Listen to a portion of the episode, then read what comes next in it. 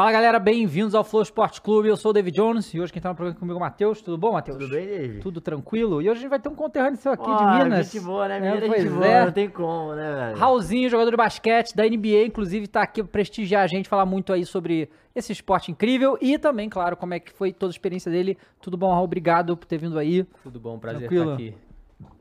Ô, Mules, tem aí Temos. o... Temos a figurinha? Temos? Então manda aí. Ô, louco. Maneiro. Olha.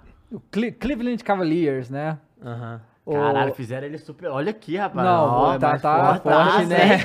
Que isso, que moral. Galera, pra resgatar isso aí, não esqueça lá, nv99.com.br barra resgatar e mandar o código Raulzinho. Depois a gente Tá vai mandar pra você também, viu? Boa. Raul, só pra você ter. É legal, uma Raulzinho, que assim, aqui a gente é é brasileiro, né? A gente é muito do futebol, assim? Aham. e, e é assim, a gente vive intensamente o futebol desde quando eu comecei a, a fazer programa de esporte, mais ainda, tipo, ontem, te- é, no dia que a gente gravou isso aqui, o- no dia anterior foi o São Paulo e o Corinthians, né? E eu, Flamengo, mas eu, eu raramente via jogo de outro time, né? Mas só que quando a história é interessante, quando a gente vê, então a gente vive muito intensamente caso o que futebol. a gente tá aqui, amanhã é São Paulo e Corinthians jogo da volta, tá? Ah, Aí, é, ó. exatamente. É, nem sei como é que foi o Flamengo ainda, porque não aconteceu, mas... E eu- isso é uma coisa que eu queria perguntar a você. Você é posto de caldo, sua família, né? É, meu, meu pai é de lá, minha mãe é de BH. Você, não, você é de BH ou você é de posto Eu de caldo? nasci em? BH. Nasceu em BH. É. E aí, como é que foi assim? Porque você foi pro basquete, né? E no mundo, no mundo que o futebol comanda. É, de onde saiu isso? Porque seu, seu pai também era, não era? Meu pai jogou basquete, é, começou com isso. Eu acompanhava ele nos treinos, acompanhava é, é, é, nos jogos e sempre gostei. Meus irmãos também jogavam e, e foi aí que eu criei o amor pelo basquete. Mas também até meus 12, 13 anos eu jogava os dois. Ah, jogava futebol É, também. Foda, E- né? e O eu- Brasil é foda isso. É, não tem como. E pra mim até me ajudou, porque no futebol você aprende movimento, É. seu, o, o- Controle, né? O mesmo, controle do seu pé e tudo mais, pra mim me ajudou. E engraçado que eu parei de jogar basquete durante 3, 4 meses pra jogar futebol. Olha. Porque chegou uma, uma época que eu não- já não conseguia fazer os dois. Uhum. O campeonato de futebol que eu ia jogar era no mesmo horário, os treinos no mesmo horário do basquete. E eu falei, ah, eu quero jogar futebol. Basquete não tinha muita competição. É o que você falou, país do futebol Uhum. é tudo que a gente vê. Eu fui jogar futebol e foi minha transição do futsal pro futebol de campo. Não, me ada- não gostei e voltei pro basquete ainda bem. Caraca. Caraca, Você jogava onde? Era em Bauru. Era um- Ah, Eu tá. jogava sempre pela, minha escola. E aí a gente tinha os campeonatos lá. E aí um técnico me viu jogando futsal e me chamou pra jogar um campeonato. eu Nem lembro que campeonato que era. Ah. Um futebol de campo. E eu Legal. não tinha chuteira nem nada. Fui, comprei chuteira. E, e aí fui jogar lá, mas eu perdido, né? Porque futebol, futsal e futebol de campo é muito diferente. Muito diferente, E é. o técnico do jogo inteiro falando comigo, vai pra frente, vai pra trás, fica no meio, não sei Ah. o quê. E eu era, eu era bom no, no, no futsal. E aí, o primeiro jogo, ele já me deu a 10. Falou, ó, você vai ser o nosso meio de campo, Aham. não sei o quê. E aí, os menininhos lá do, do- que estavam já no time jogando há um ano ou dois anos ficaram assim e tal. E eu fui não fui bem. Ah. e aí, eu voltei pro basquete. E Como é que era você jogar? Porque assim, é, quando você joga. A pessoa joga pra se divertir e tal, tudo bem, mas quando você joga. Já jogava num nível. Né, mais pra competição, nível sério, cara, jogar futebol e basquete não, não, não te confundia quando você trocava? Não, não porque é completamente diferente, né? Eu acho que assim, eu, eu sempre fui muito competitivo em tudo. E eu jogava futebol, eu dava o máximo, brigava, xingava juiz com 12, 13 anos, que foi acho que quando eu, quando eu escolhi só o basquete, fui pro futebol, depois voltei. Mas não, assim, não. Era bem diferente, né? O pessoal que jogava basquete e o pessoal que jogava futebol era uma cultura diferente. Sim. E a idade é boa, né? Tu faz os dois no mesmo Você tá quantos dia, anos? É, tranquilo, é. Você tá quantos anos? Cansa. Tô com 31. Não, não, nessa época aí. Ah, eu tava com 12, Ah, 13. o, é ah. que o futebol tem mais contato, né? É. No basquete, você, o contato do futebol é, É. falta, né? O, É. é, o do basquete, o, É custou mais é. é mais falta. Tinha né? assim, agora que você, me, você falou isso, tinha algumas coisas, tipo Aham. jogo de corpo, sabe? É. No basquete eu não tava acostu- acostumado. Ah. No basquete o cara vem me tromba de ombro, é, é falta. Uhum. É. E aí no futebol, no futsal acontecia, né? Algumas trombadas É, assim de é de lado boa, e, eu, né? e eu ficava sem entender. Mas assim, esses detalhes sim tinha, tinha essa. E aí, aí aqui no Brasil, quando você, quando você foi profissional, falou, não, isso aqui vai ser minha profissão, sabe? Quando, quando que chegou isso? Foi com uns 16 anos. Foi quando eu comecei a ganhar uma graninha eh, no Minas. Uhum. E, e aí eu comecei a treinar, eu treinava acho que três categorias diferentes. Eu começava a treinar duas da tarde e não acabava até seis e meia e seguido, né? Eu acabava um treino e ia para o outro. E aí eu comecei a subir na, na, no time adulto do Minas. Já era armador, sabe? Já era E armador, como é sempre fui que armador. o Minas te achou assim? Você- Meu pai, meu pai foi técnico, ele era técnico em Bauru e foi chamado para ser técnico no Minas. Ah, tá. Aí você já foi Aí eu fui família com ele, mesmo. é, eu fui, mas eu nem fui, porque lá no Minas eles contratam bastante É. jovens, né? Ver Não, um eu moleque... sei porque também, eu, eu sou conhecido de BH também, tem uma parada, por exemplo, no futsal, você tinha cota, é, eles tinham uma cota de não sócio. É isso Se aí. você não é sócio, eles têm tipo, três ou quatro pessoas de fora que eles podem escolher. No Aham. basquete eu, eu lembro que era É mais ou menos uma assim- coisa, é, lá coisa no né, Minas é assim. assim. E aí tinha muito não sócio que era melhor do que os sócios, mas o sócio porque pagava e tal, é. tinha que ter um espaço No no, time. time, é. Eu, por sorte, meu pai. Por sorte não, porque eu ia acabar de algum Ele- jeito é. achando um espaço no time. Mas meu pai, quando ele foi contratado pelo Minas, ele ganhou meio que a cota lá do Ah, Minas é, e eu era, isso. eu era como sócio. Ah, é, tu entra na vaga Eu de sócio. na vaga ah. de então sócio, pra eles é bom que eles tinha- podem trazer mais gente de fora ainda. É, e aí o nosso time lá, o, a minha categoria no Minas era o melhor time do Brasil, assim, disparado. Eu lembro na época a gente fez alguns campeonatos contra o Paulistano, que era o time A badalado batido, aqui assim, de é. São Paulo. A gente fez um torneio lá e ganhamos acho que de 20 pontos dele. então a gente tinha Caraca. uma, uma... O Cristiano Felício tava nesse time também. No seu? É, o Ah, que também jogou também na NBA, NBA um tempo. A gente, e o Minas era muito, tinha uma estrutura bem Caraca, legal. pô, então. E, e a maioria desses jogadores virou profissional ou não? Não, desse time eu acho que foi só eu e o, e o Cristiano Felício. Caraca, alguns, os deram, deram muito certo, né? é, alguns chegaram a jogar um, dois anos de profissional, mas nunca assim no nível de Europa. NBA e tal. Foi eu e o, e o Ah, Cristiano que mesmo. O Flamengo já era bom nessa época no basquete? Eu não tô ligado. Eu acho que começou um pouco depois. É. O Flamengo adulto era, É, era é, bom. adulto, É, porque era- é, não, é, É. no adulto sim, mas porque ele tá, você falou de sub-16, né, que É. você jogava. Só que aí, você, você era jogava titular de sub-16, 18 e profissional, como é que era? O, não, profissional nessa época eu quase eu pegava a camisa de vez em quando, eu treinava mais do que Ah, tá, jogar. ajudar lá, porque eles viram, ah, ele tem futuro, vamos colocar ele pra treinar. E aí na eu era no, no sub acho que 17, 18, que era o juvenil, eu jogava não de titular, mas assim, eu jogava Sempre entrava é, e tal. era engraçado que a gente tinha o Minas para por causa dos não só dos sócios e não sócios, eles faziam Minas A e Minas B. Então Aham. tinha dois times. E o Minas B era o time mais novo, que tava eu, tava, acho que o Felício, não sei se estava nesse time ainda, mas tinha a molecada mais nova da minha categoria e juntava um ou outro que não entrava no time A, que era mais velho, mas era sócio, eles precisavam Aham. jogar. E a gente, o time B, ganhou do time A Ah, num torneio lá. Tipo, na competição Na mesmo. se competição, a gente, tipo, eu, eu jogando contra o meu irmão, que é dois anos mais velho, Caraca. e a gente e a gente ganhou deles na, na final lá do Metropolitano, acho que foi, que era todos É. os times de BH. Então, nossa categoria era, foi acho que uma das, eu acho, uma das melhores lá do, lá do Minas. Ah, Você, e aí você começou no profissional no próprio Minas depois? no próprio Minas, é, foi depois desses anos assim que eu me destaquei nesses, nesses torneios mais locais, né? E aí eu fui para a seleção sub-15, sub-16, e aí o Minas me contratou, me fez um contrato assim pequeno de um ano, eu acho. E aí com 17 o eu ia para os Estados Unidos. Tá tudo certo, meu pai queria que eu fosse para os Estados Unidos. Pra por que fazer faculdade mesmo? Eu ia fazer o último ano de high school Ah, e tá. depois entrar Pra numa o draft de faculdade, faculdade é, e faculdade, e eu nem pensava na NBA nessa É. época, era tava um sonho distante.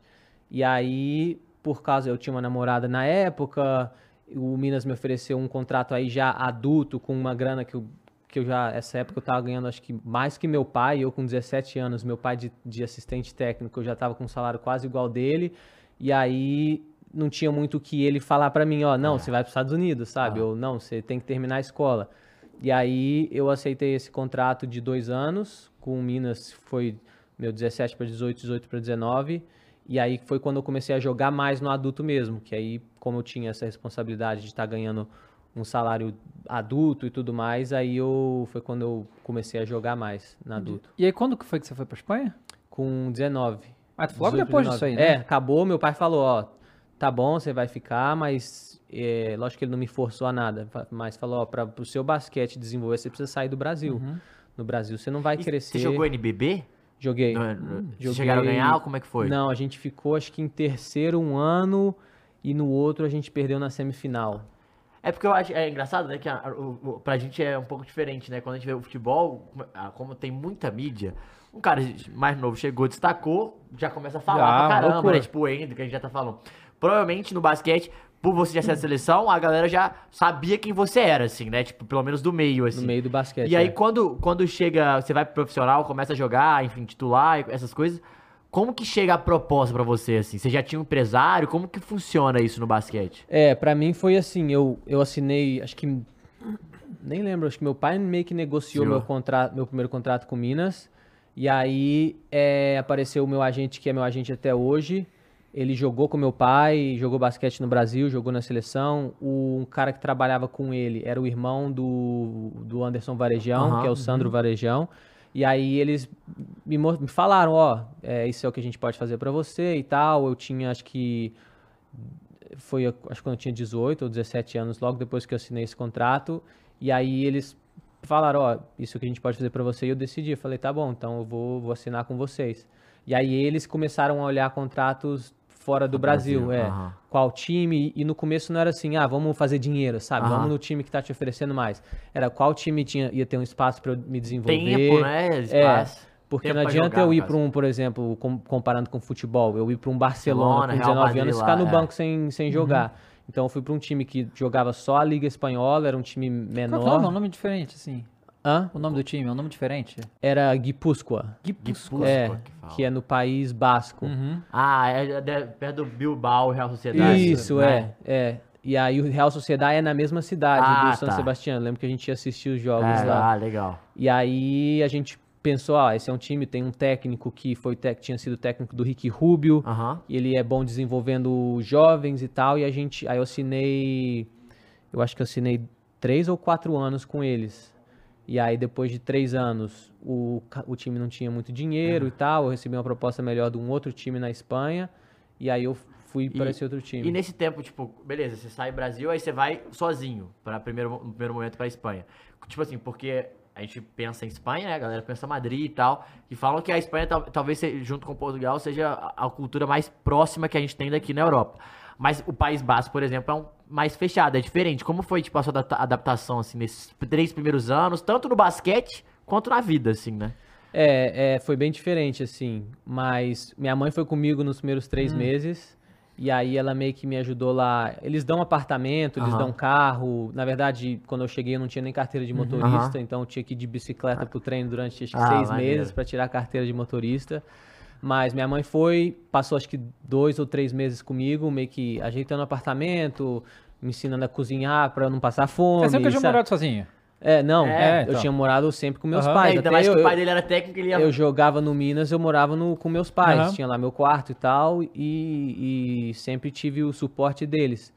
Mas aí ela foi, ficou lá comigo três meses, e aí foi embora, e eu fiquei lá sozinho. Aí eu me virava. É, o espanhol que você falou, né? Pra É. minha sorte, o espanhol é o mais, acho que a língua mais fácil de Fácil, é. aprender é, para um, pra um brasileiro. É, Pelo menos O- entender você vai, é, É, eu já entendia desde que eu cheguei lá, e aí o pessoal do meu time também eu dei sorte de ter caras super gente boas, que, que entendiam, que me ajudavam, sabe? Me corrigiam, não ficava fazendo graça da minha cara porque eu não falava espanhol ou não tinha paciência comigo. Então, assim, eu fui aprendendo aos poucos. Depois, acho que de, de seis meses pro final da temporada, eu já estava quase, assim, completamente adaptado, sabe?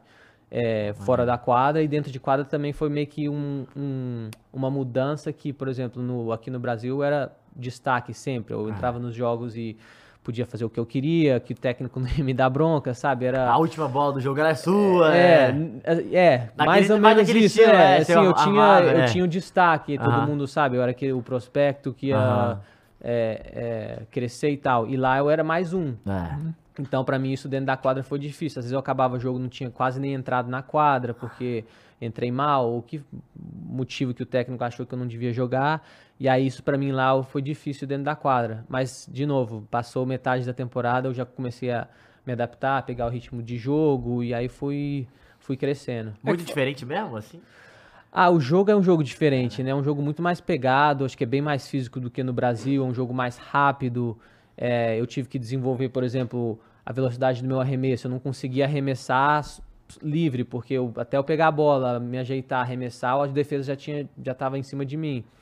batia pra dentro, era um, tinha caras mais altos, mais físicos, então tinha que achar um jeito de finalizar. Então, assim, coisas, detalhes que, do mesmo jeito que eu tive que me adaptar com a Espanha quando eu fui pra NBA, foi essa mesma adaptação, mas coisas do, do basquete. O futebol, o cara sai do Brasil, vai jogar na, na Europa, é um, a velocidade de passe é muito diferente. Não, mas tem uma né? coisa, né, que é que assim, bom, a gente vai falar sobre a NBA quando você chegar, mas tipo, eu imagino que a média de altura dos jogadores brasileiros nas ligas aqui, ela é um pouco mais baixa do que da NBA, que só tem os É, caras de um quase 3 monstrão, metros, né? um monstro, um né, pouco então. ou muito mais. É. né? É, Porque- pois é, não, o que eu ia falar, porque assim, você é bem alto, mas você não é alto mesmo, você não tem 2 e 15, né? Você tem quanto? Um, e- 1,85. um É, pois é, 85, então assim, você não é, não é, é armador também, né, é a Aham. posição mais, é, enfrentar esses malucos gigantes deve ser, deve ser complicado. Na, na, na Espanha, porque assim, a gente quando vê nas Olimpíadas e tal, a gente vê que a Espanha sempre é muito forte, né, a Argentina também É, e tal. sempre chega lá E, é, e, semifinais e da que, e que e a- a- os Estados Unidos nunca manda o time de verdade para as Olimpíadas, quando, quando manda é massacre, né? Aham.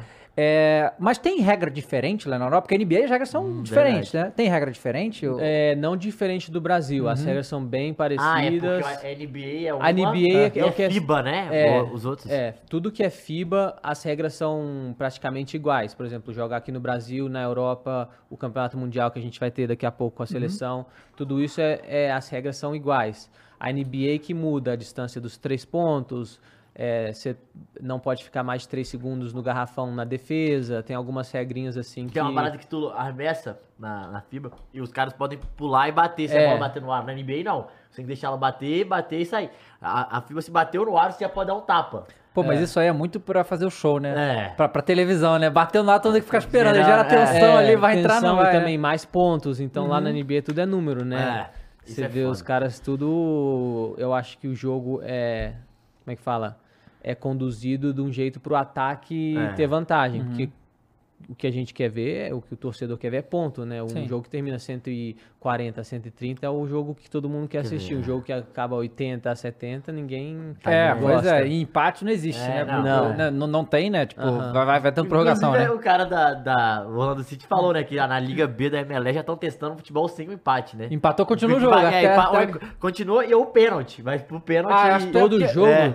É, todo, se empatar, vai, resolve O no americano pênalti. odeia empate, É, cara. é, não- o futebol americano é a mesma coisa, né? O É. futebol americano É, É, vai, vai, vai tendo mais, vai mais tempo. até alguém fazer um Até alguém ponto. fazer Ah, o mas ponto. que é. loucura, né, velho? É, lembra, eu lembro que teve uma Copa é, que, que tinha o gol de ouro, né? É. Que ia pro, quem fizesse o gol acabava o jogo. Mas aí ficava horrível, porque todo mundo só trancava, pô. Desespero, Você vai pô. tomar um gol É, agora, né? E é. acaba de perder, vai, vamos pros pênaltis. Nossa, melhor pros pênaltis, né? desespero. desespero. Pô, mas na- o pênalti todo jogo é maneiro também. Sei né? lá. Pênalti é- Pênalti é legal. E aumentar a galera com ataque cardíaco É. aí no Brasil, que meu Deus do céu, quer ser. Eu, eu com 30 e poucos anos tô morrendo vendo tu disputa de pênalti, imagina. É, mas aí quando você tava na, na, na Espanha, a- você. Porque assim, a gente tem essa impressão, né, que. E a Espanha manda muito jogador pra, pra NBA também, né? É, lá realmente é bem mais desenvolvido do que a gente tem aqui, o nível lá é alto. É, e eu não e é difícil assim saber o que que é diferente, porque por exemplo, você vai para os Estados Unidos, você vê que a estrutura é completamente diferente. Você vê Os que caras lá são atléticos é, mais, lá né? os caras já estão treinando desde os 9, 10 anos, já estão fazendo treino que o, o cara da NBA faz. É, tem quadra de basquete igual tem quadra de futebol, campo É, de é, futebol lugar. é o futebol, Lá tem tudo é quanto é lugar. E a Espanha não tem isso, sabe? A Aham. Espanha não tem um É, lugar. mas futebol lá também, né? É, lá é mais futebol. E não tem um lugar que você vai na Espanha e fala, nossa, que estrutura maneira pro basquete. Eu- então, assim, a Espanha tá sempre é, no auge da- do, do basquete, ganhou o último Mundial, ganhou o último Europeu, tá sempre brigando, igual você falou, Ah. no medalhas em, em Olimpíadas. Mas eu nunca vi algo diferente lá. Então, assim, é difícil de, de, de saber. Mas a Espanha tem, não só no basquete, em outros esportes, sempre tem um cara. É. É tênis, é, Tem que sempre é, ter uma paradinha. moto, Fórmula verdade. 1, Fórmula 1. sabe? Eles sempre têm caras, não sei se é a mentalidade deles, Uhum. não sei se é a cultura. É, é um pouco, a galera fica falando que é um pouco do sangue argentino lá na Europa. De né? Que os competir, caras são- né? É, os caras têm isso. E o mental, o É, mental. é muito que- louco isso mesmo, porque e também sempre tem um jogador na Espanha que é tipo destaque também, assim, na NBA, né? Tipo, igual eram os irmãos Gasol, aí agora até o Luca Doncic, que era da, jogava na Espanha, também que era no Real Madrid, foi pra lá. Quando você, é, o seu time não jogava Euroliga. Não. Euroliga é tipo a Champions. Champions, só que basquete lá. é po- só- e falam que a segunda liga mais forte é a da Espanha, né? Que é essa que você jogava. Tipo, É, se tirar a acho- Euroliga, né? Eu acho que é. Como que, assim, você é, ficou esses três anos, aí óbvio que provavelmente evoluiu, deve ter virado titular. Como foi quando você foi pro Murcia, assim? Como foi esse...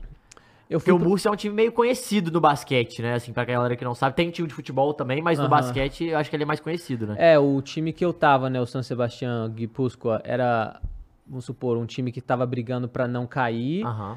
E o time do Murcia era um time que briga pra entrar nos playoffs, era um Ah. pouco acima do, do San Sebastián.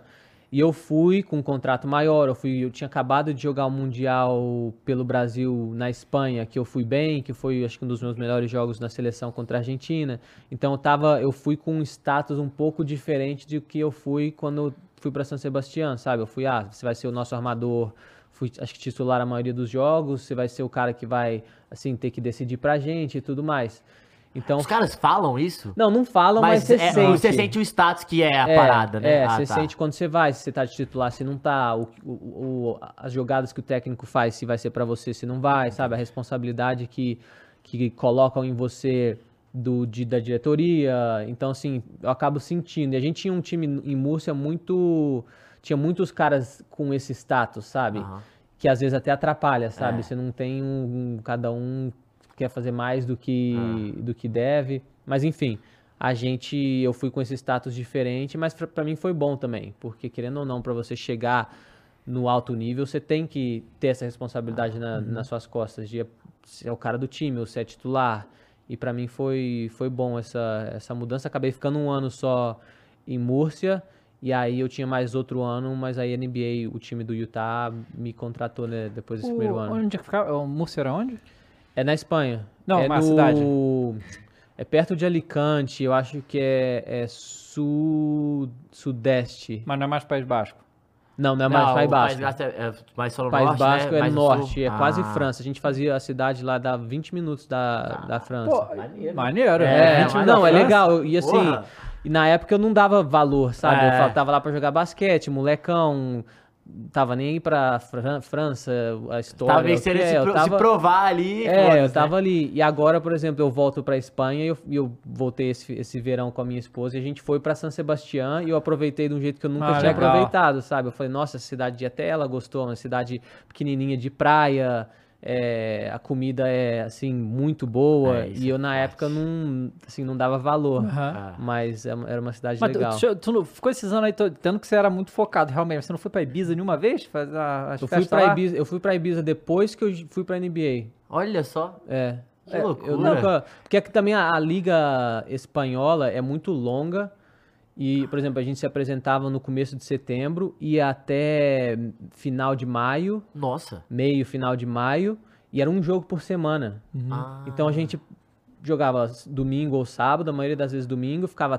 semana inteira treinando pra jogar outro domingo. Caralho, é o sonho do futebol É, do Brasil. sonho do futebol é Uma esse. semana treinando. E aí acabava a temporada, eu tava assim, cansadíssimo de estar lá, eu queria voltar ver minha família, ver meus amigos e tal, e aí acabava a temporada, Nossa, dava dois dias eu já voltava. Então eu não ficava lá pra. E tinha folga, tipo, no dia seguinte? Como é que era? Era, jogava domingo, a gente jogava domingo normalmente, aí tinha folga na segunda, aí terça treino de manhã à tarde, quarta treino de manhã à tarde, aí quinta, sexta, e sábado, às vezes um treino só, pra se preparar. E assim, você jogava um jogo mal, pô, você ficava remoendo na, remoendo na cabeça a semana toda, sabe? Não tinha. A NBA você joga um jogo mal, no dia seguinte você já E joga. novão ainda, né? É, então assim, foi, foi cansativo, mas foi bom também, que você acaba aprendendo, você acaba é, aprendendo a assistir vídeo e ver, tirar do vídeo do jogo que você acabou de jogar como você melhora. Então, foi, olhando pelo Lidar lado com o positivo, foi mesmo, bom. né? É, Cara, você tinha falado pra gente antes do programa começar que você, te- você entrou no draft. isso. Aí explica, hum, junto pra todo mundo que é leigo, inclusive eu, que assim, o que eu entendo do draft, né, que tem no futebol americano também, tem, tem lá as faculdades americanas, aí a galera se destaca, entra numa pool de sei lá quantos atletas, e aí os times vão draftando, e, e draft, é, o draft é do, do time que foi pior colocado, dra- faz o primeiro draft, e aí, aí vai por, Por todos os aí. outros times e tal. Mas isso é na com as faculdades americanas e tal. Como é que você de fora entra nisso? É, como que o- um, um brasileiro pode se É. candidatar? Qualquer É, qualquer um, um. pode, é. Ah, é? Qualquer um pode. Tem, assim, um limite de idade, Uhum. que eu também não sei qual que é. E aí, por exemplo, os, acho que é os três ou quatro piores colocados, tem sempre um sorteio antes do draft. Uhum. Os piores colo- colocados têm cada um, acho que 60% É. de chance de É, ficar agora- em primeiro, eu- segundo, terceiro eu e quarto. Essa temporada eu vi, era assim, os, os cinco, eles pegam cinco, só que esses aqui tem uma porcentagem menor É. no draft. Aí eles sorteiam mesmo, e aí acabou que caiu, inclusive, um dos que era, tinha porcentagem menor. É, e aí isso é, os é- cinco, as cinco primeiras escolhas vai Esse no sorteio aí é o que falam que é, É, sorteio, é. mas não- ninguém nunca sabe. Não. se- Exatamente, é. Se realmente. Mas como que você se se cadastrou nisso? Aí meu Seu agente, fez é, isso? Tá. Por exemplo, o que Deve acontece ter uns- é. uns- uns- um fator você entrar, É, né, o nas agente conversa com todos os times, pega assim, vê um. Sente, sente o que cada time acha de você, do jogador, né?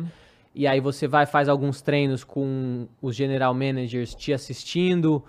É, eu lembro que eu fiz um torneio na, na Itália, que eles pegam os melhores prospectos que jogam na Europa e fazem tipo um, um camp, né, que a gente chama. Você fica três, quatro dias jogando jogos um contra o outro, e eu fui MVP desse camp no ano que eu fui draftado, e tá sempre os, os general managers, os É, diretores... os general managers da NBA estavam lá. É, de cada Ah, dos times. Porque cada entendi. time tem Aham. um general manager, tem um assistente do general manager e o técnico.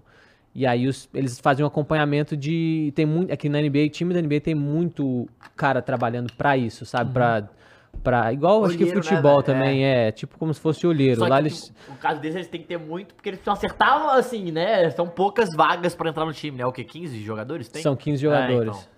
E aí, o, e aí o meu nome começou a ser bem falado, e ah, você vai ser draftado e tal. E eu entrei no draft já meio que com um acordo com um dos times pra ser draftado por eles. Porque assim, os jogadores vão para os Estados Unidos e fazem tipo um, um tour de treinos. Então, se tem 10 times interessados nesse jogador, ele vai fazer um treino em cada time, vai lá na cidade deles, o time paga seu voo, o hotel, tudo mais, e faz um treino para os caras te verem de perto. E muitas vezes os caras estão vendo, quer ver sua atitude, quer ver se você, sabe, fica puto quando erra, ou coisas pequenas assim, Comportamental, assim. que não dá mesmo. pra você ver de longe, não assistindo um jogo pela televisão. E aí, dependendo do, do seu status, né, dentro de todos os jogadores que vão pro draft, você ou mantém o seu nome no draft, ou tem muito cara que tira o nome do draft e espera mais um ano. E aí, como eu já tinha, eu tinha feito esse camp super bem na... Só uma observação, mas o seu, seu time liberava você pra fazer essas coisas? Libera. É mesmo? Ah, porque, tem que porque liberar. no futebol ninguém libera não, bicho, tem que pagar. Não, é, tem que. Mas porque tem a multa, né? O Murcia, Sim. querendo ou não, ganhou Tipo, uma grana. saísse, Ah, eles ganharam ganharam uma grana Ah, tá. que eu tava entre contrato, né, Uhum. com eles. Então eles ganharam lá uma grana, uma graninha que deu pra ajudar na- no próximo ano deles. Uhum. É, Mas, mas quando vai, você fez o camp na Itália, aí só que você chegou a ir para Estados Unidos e treinar com alguns times ou não? Não, porque o, o, o general manager falou, ó, eu quero draftar ele número, eu quero draftar ele no segundo round, que é até Aham. 30 primeiro round, depois até o 60 segundo round. E só que eu não quero que ele vá treinar com ninguém, porque corria o risco de eu ir treinar E alguém e antes. alguém me pegar antes. Só que eu sabia que era muito difícil de eu, de eu ir do, do segundo round pro primeiro round. E aí eu queria já garantir, pelo menos ser draftado.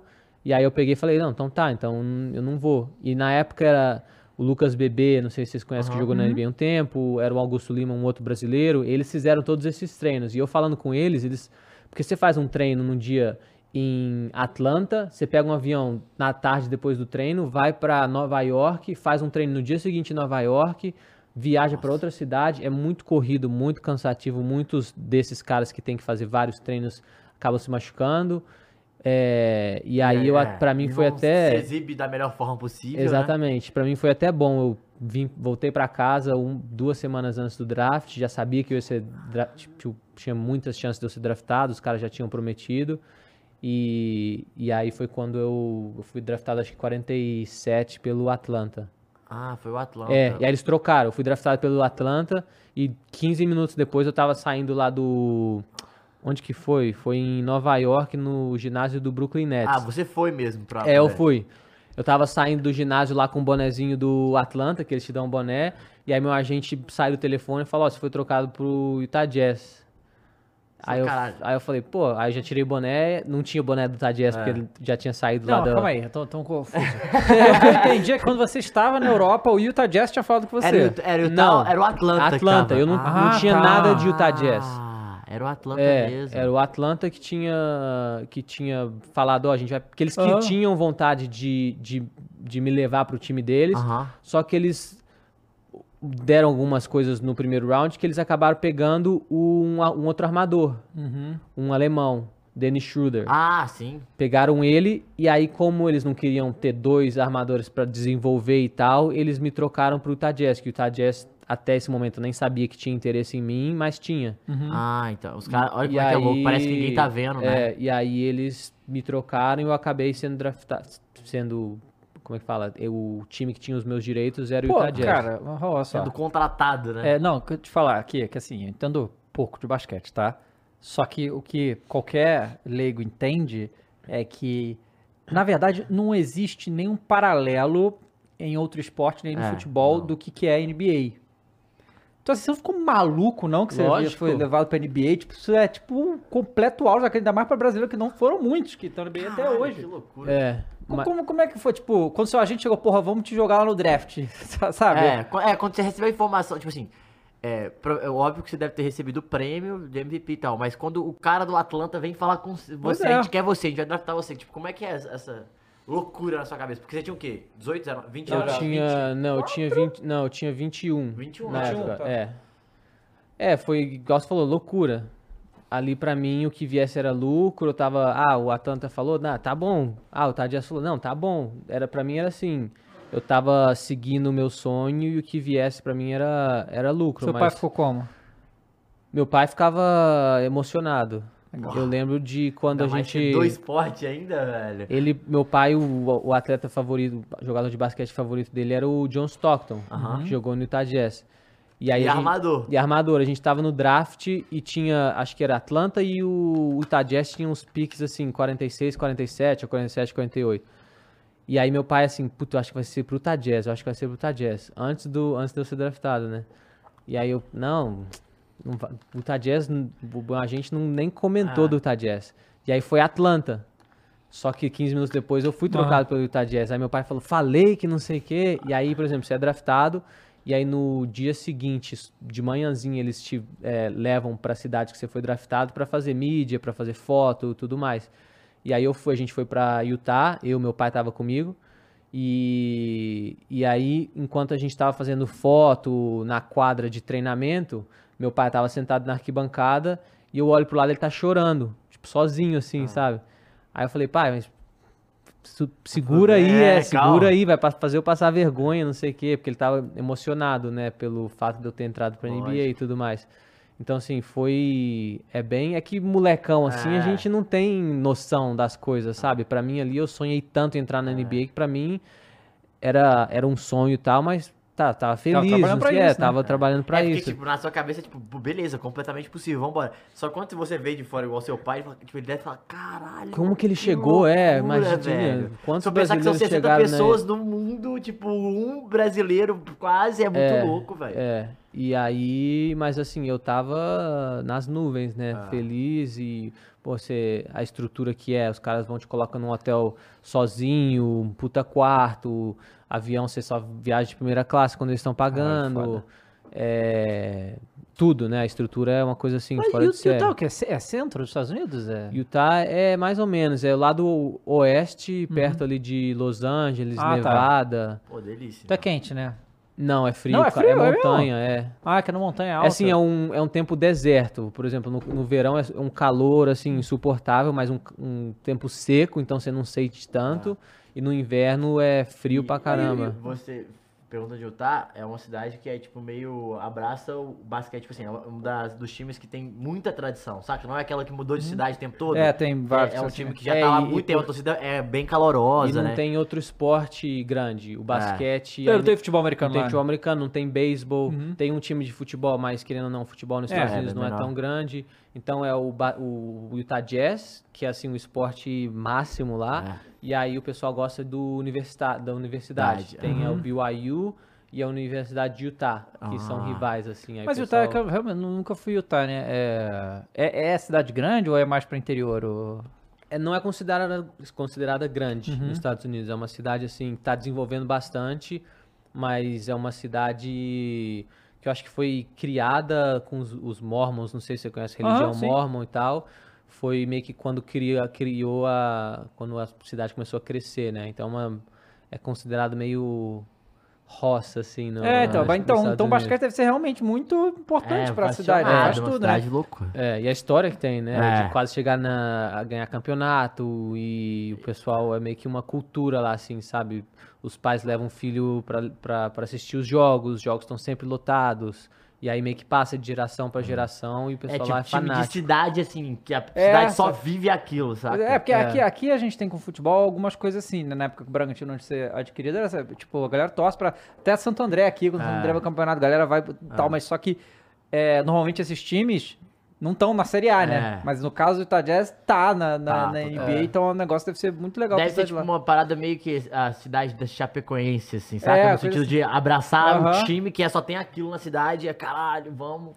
Loucura. E, e aí, assim, de você ser draftado e ir pro Utah Jazz até você estrear, qual foi esse período? Porque assim, é, eu queria que você falasse justamente isso, né? Qual foi a diferença que você sentiu, né? Porque você já estava na Espanha e tal, mas como você falou, é, a estrutura dos Estados Unidos é diferente, né? Então, assim, era muito mais puxado no- na, na NBA quando você começou com, a- ir lá, porque até se seu espaço no time também, né, requer tempo. É, pra mim foi um processo devagar, né? Porque eu fui draftado com 21. É, eles também tinham draftado um armador, o Trey Burke, que foi lá em- no college, foi sensação do ano e tal. E eles não queriam levar dois armadores, igual a mesma coisa do Atlanta, não queriam levar dois armadores pra ter que desenvolver. E eles falaram: ó, volta pra Europa, ganha mais experiência, continua jogando, porque aqui você não vai ter muito espaço. E aí eu voltei pra Europa por dois anos, não sabia quanto tempo ia ser. Eu voltei Ah. Europa. Falei, pode cê- ser cê que faz nunca... o, o camp, o treino, o treino Eu fiz o, eu joguei aquele Summer League, Ah, tá. é, que na época era em Orlando, não era nem, nem Las Vegas. E aí eu fui bem, tipo, fiz um pouco de barulho lá, os caras, ah, é a nossa escolha, que não sei o quê. É, e aí voltei pra Europa. Só que pro, pra mim, pro moleque de 21 anos, ter sido draftado pro meu, sabe, pra minha confiança, meu ego e tal, foi muito bom. Então voltei pra Europa já, na, pra Espanha, com status já de, putz, foi draftado, é um, é um prospecto, pode chegar e tudo mais. E aí joguei dois anos, é, mais um ano em fu- fui- No, no mesmo time? Ah, você é, é? voltei pro mesmo time, que eu tinha contrato lá ainda. Uhum. Eu fiz um contrato de quatro anos, eu tinha mais dois anos de contrato co- depois que eu fui draftado. Só que a multa de Ah, contrato. você foi quando você tava no São Sebastião. Uhum. Ah, eu joguei entendi. dois anos, fui draftado, voltei pra cumprir meu contrato, que era o contrato que eu tinha. Tinha uma cláusula que é o, valor era o valor limite que a NBA pagava, então se o Utah Jazz falasse, ó, a gente quer trazer você, a gente, eles iam pagar a multa pra eu não ter que pagar do meu bolso. E aí eu voltei, joguei mais um ano, fui pra Múrcia, Múrcia acho que pagou minha multa da, de San Sebastián, joguei mais um ano, e aí o Jazz me falou, ó, a gente precisa de você, acho que a gente, você tá pronto e tal, e eles me contrataram, fizeram um contrato de, acho que foi, foram três anos, primeiro ano garantido, segundo e terceiro ano não garantido. Eles que poderiam quer me, dizer isso? por exemplo, eles podem me cortar no meio da temporada. Tá. E a- mas é a opção deles, porque tem a do player deles. option é, também, player né? option, mas normalmente quando você entra na NBA Entendi. assim é e é, e é, é difícil, Nossa. porque você tá lá treinando, cara, e mas você pode ser cortado amanhã, sem ninguém nem falar nada pra você, sem sair boato nem nada. Mas, Mas, isso costuma acontecer? acontece. É? Aham. E aí foi quando eu fui pra lá, tive que me adaptar, fui, fui bem no meu primeiro ano, acho que o que me ajudou bastante pra pra eles não me cortarem depois do primeiro ou do segundo. E, e aí fui, fui me adaptando na NBA. E aí, como é que é?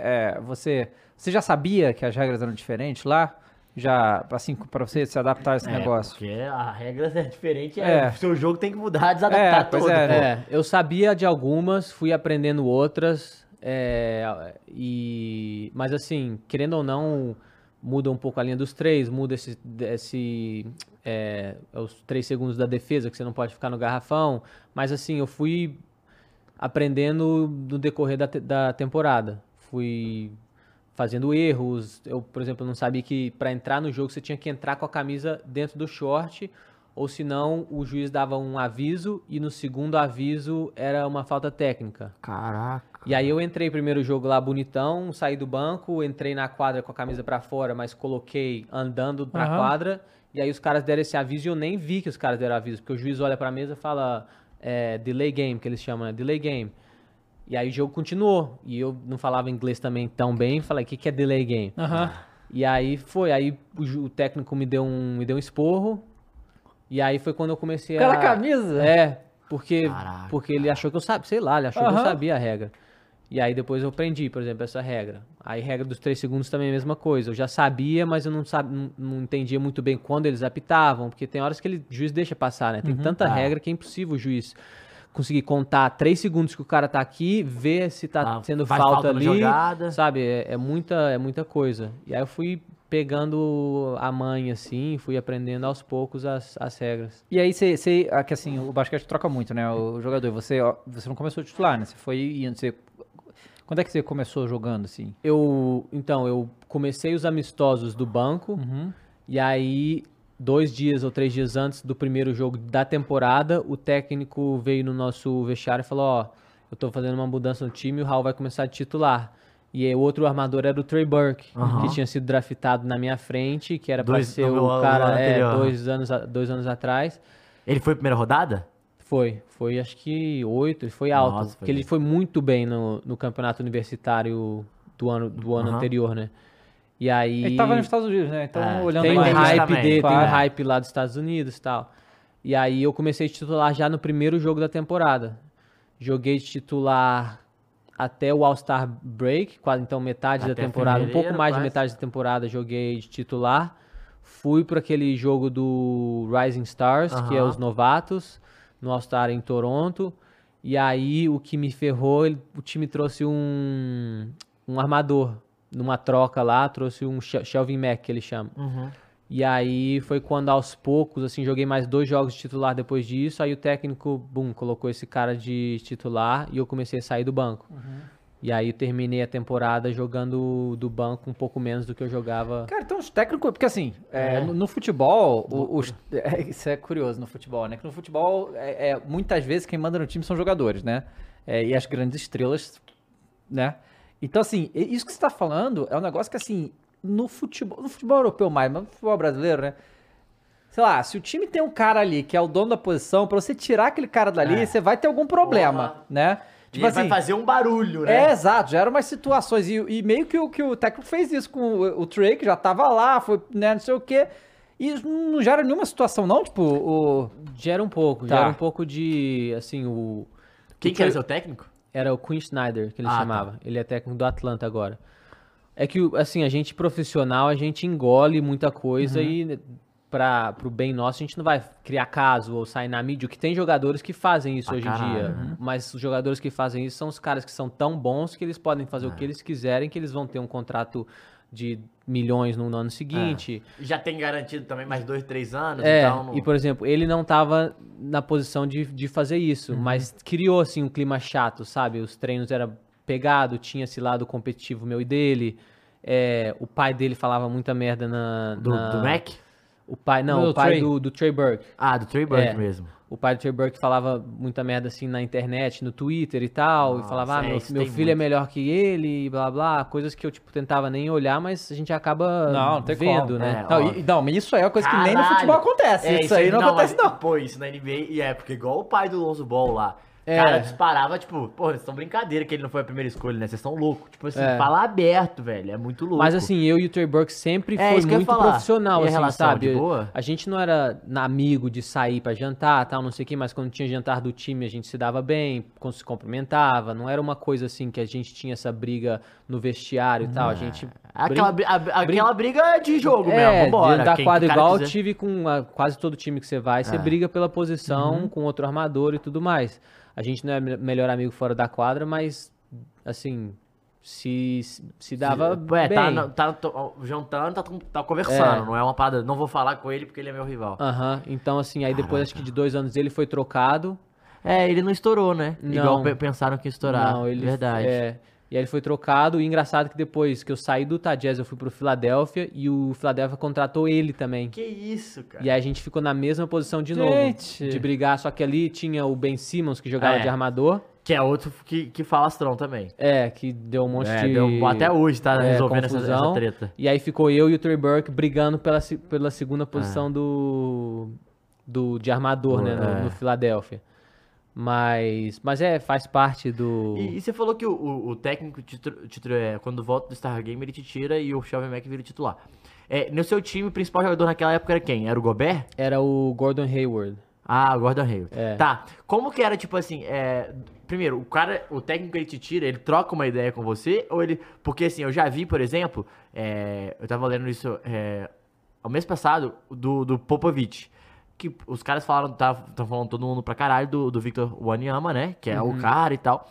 Mas a galera já fala que o Popovich, por exemplo, o Splitter acho que falou isso. Que o Popovich, por exemplo, ele conversou com ele, pô, falou, cara, nesse primeiro, pelo menos lá, né? Como ele já é uma lenda também, ele falou, cara, nesse primeiro ano você não vai ter minutos, velho. Você vai jogar muito pouco. E o Splitter falou, caralho, tô treinando bem pra caralho. Ele não me colocava, ele, porra. Aí ele falou, pô, não, calma. Que no... Aí chegou na metade da temporada, ele come- começou a vir muito bem no banco. Ele falou, cara, eu não vou te colocar até o final, mas a partir da próxima temporada você vai começar a ser titular, vai participar mais, porque os caras falam que ele já meio que um, né? um processo e um contrato falado com você. Tipo, cara, eu prometi que tal cara ia ter até o final do ano. Como que era pra você, né? O cara falava com você, tinha essa troca ou era mais ou menos mais distante? Esse, o Quinn Schneider tinha essa troca. Ele chegou, não assim toda vez, mas ele chegou pra mim e falou: Ó, tô fazendo uma mudança. Do mesmo jeito que ele falou quando eu fui titular na frente do time todo, ele me puxou no- na salinha dele lá e falou: Ó, eu vou começar o Shelvin Mack. Ele não falou, você tá indo pro banco pro resto da temporada. Ele Aham. falou: Ó, hoje eu vou começar o Shelvin Mack logo antes do jogo. Vou começar ele e você vai sair do banco. Foi tipo a conversa que a gente teve.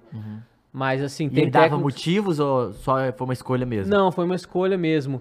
Eu aprendi no, no decorrer da minha carreira, porque eu sempre fui muito assim, calado, eu não queria confrontar o técnico, eu não ia falar, mas por quê, sabe? E na NBA tem muito cara que faz É. isso. E eu lembro meu agente falando, não, mas vai, pergunta por quê, pra você saber, pra mostrar que você tá interessado, que você quer jogar e tal. Mas eu, tipo, não quero encher o, o saco do técnico pra ter que ele me dar um- uma resposta Aham. de falar, porque ele tem 15 jogadores, só vão jogar 9, Óbvio, 10 no máximo. Então, se ele tiver que fazer isso toda vez que ele troca alguém, Ah, fica chato. E eu, sei lá, às vezes sou muito bonzinho. E Aham. na, na hora eu não perguntei, falei, não, tá bom. E me preocupei com ir lá, aquecer, ficar preparado e, e sair do banco e tentar continuar a- Entendi. a, jogar bem. Mas assim, tem, tem técnicos que não falam nada. Tem técnicos que te tira da rotação, não E fala nada, é. caraca. Ou então te coloca no jogo quando o último, último ano meu em Cleveland, eu tinha jogo que eu entrava, ficava 5, 6 jogos sem entrar. E aí tinha um jogo que ele me colocava. Bum, vai lá. Sem eu saber que eu ia jogar esse jogo. É que- que aqui no Brasil a gente tem uma. Isso vai na nossa cultura do futebol e tal. Que o técnico ele tem um, um um pouco um papel de pai, assim, para os jogadores em muitos aspectos, né? Tem, tem treinadores que a. A persona dele é essa, de cuidar do jogador e tal. Parece que no basquete americano não tem nada disso, né? Que é um negócio muito mais profissional ali, no um pouco mais seco, digamos. É, eu acho que assim, é porque eles fazem esse lado pai de, por exemplo, o Vitor lá do. O Popovich vai estar sendo meio que um paizão pra é. ele, mas porque ele é o Vitor. O Aniama, o é, cara e tal. É, Ele Os não vai, um cara que foi draftado no segundo round, que, sabe, talvez não vai chegar, não tem esse prospecto em cima da, da- do jogador, ele não vai perder tempo tendo que paparicar e, Ah. sabe, mas eu vi muita, muitos técnicos fazendo isso com os jogadores estrelas, sabe, Entendi. sendo esse cara que, ah, puxa de um lado, o que que tá, que você tá puto, quer que a gente faça uma jogada pra você, quer isso, É, quer Olha aquilo, isso, que- caramba. É, isso acontece, é meio que o que o técnico faz pra controlar o... O ambiente. Os egos ali, É, né? uma coisa que É. eu ia perguntar, porque no NBA 2K, eu adoro jogar NBA 2K. Cara, chega um momento que você, beleza, você é um prospecto lá, né? Igual você falou do- eh, da primeira rodada, enfim. Chega um momento que você consegue, vai respondendo em quadra e chega umas conversas que eu imagino que possa acontecer. É, no caso do, do 2K, óbvio que não é assim, né? Na realidade, porque você escolhe até os minutos que os, que os seus companheiros vão jogar. É, tipo, quando você é o principal jogador. Na NBA, os caras têm muito poder de influência de troca, tipo assim, cara, eu quero jogar com tal, ou traz aquele cara, com um técnico assim, ou não?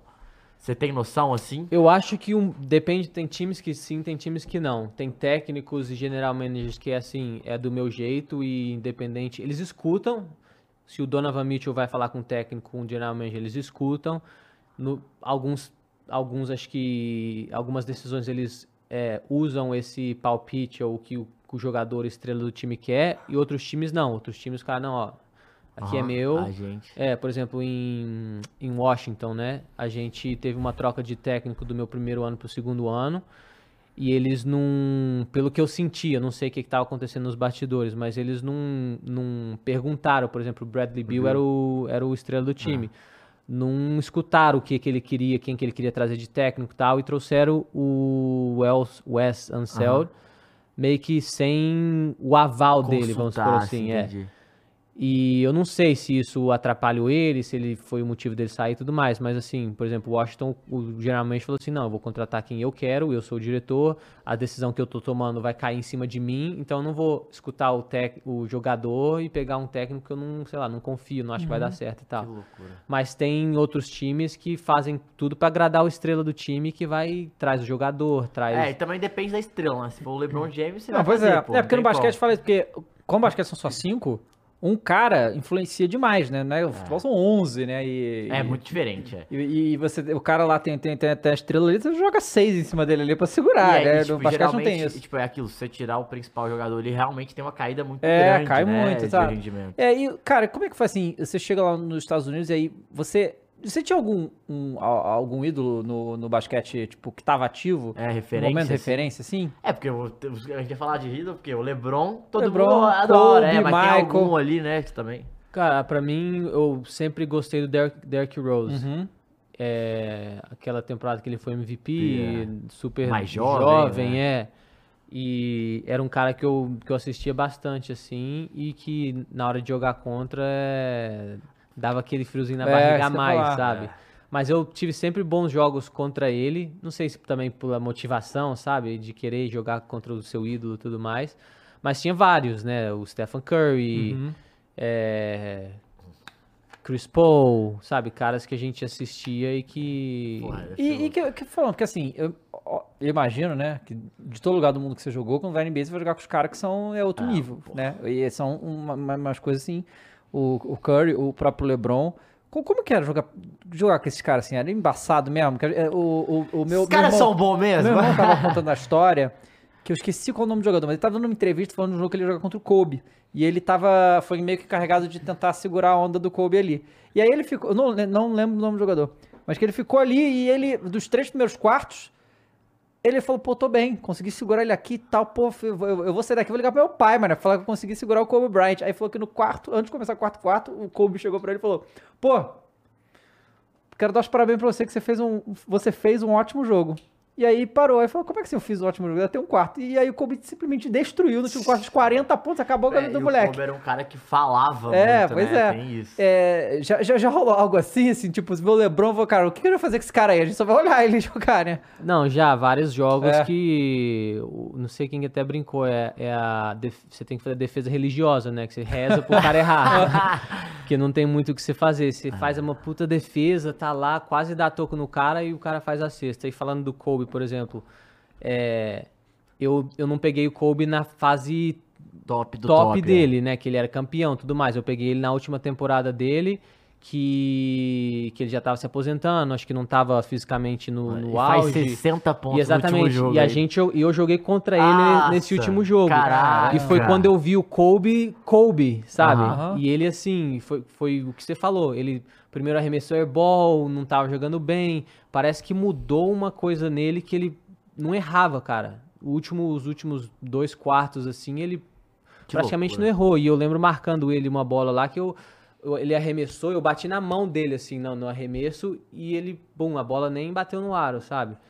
E é o, e é o que você tá falando, não, são os caras que, quando tá no dia, o Damian Lillard já tive jogo que ele fez quase acho que 50 50 pontos, o Kemba Walker, num dos jogos Caralho, lá, fez acho que 60 pontos, teve acho que duas prorrogações, mas fez 60 pontos contra a gente, e foi um dos, foi na, na no meu primeiro ano que eu tava jogando de titular, então eu tinha que marcar ele, então assim, tem muito cara bom lá, o nível é, é outro... É, beleza, esse jogo, o primeiro jogo.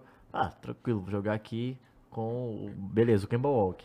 Beleza, o segundo jogo é o Chris Paul. O terceiro é o Curry. Você fala, porra. é, sequência caralho. de jogo que. que É é- foda. Eu lembro de uma sequência que foi mais ou menos isso. É. acho que o Kyrie Irving, Stephen Curry, Chris Paul e Damian Lillard. Nossa. E eu tava jogando titular. E eu tinha que marcar esses caras desde o começo. Nossa, acabava o jogo, era dor em tudo quanto é lugar, porque lá na hora você, adrenalina e tal, você dá, se mata, né, pra conseguir fazer que o cara faça menos de 20 pontos. Sim. Mas é difícil. É, porque você sabe que ele vai fazer mais. É, tem uns caras que você sabe que pelo menos 15 pontos ele tá garantido. É, que os Não caras arremessam muito, né? É. O que a gente fala de uma, uma boa defesa é o, o, o que a porcentagem do cara não foi alta. Porque se É. o cara fez, é, sei lá, que faça 30 pontos, mas chutou uma porcentagem baixa e errou bastante, é considerado uma boa defesa, E- porque esses caras têm um volume E, tipo, muito alto. É, como que também, eu queria perguntar, assim, no Brasil, né? Acabou o jogo, o repórter blau. vai Ah, é pergunta, verdade. Pá, vai dentro. Cara, beleza, você fez quatro jogos assim. É, primeiro, como é que é, assim, é,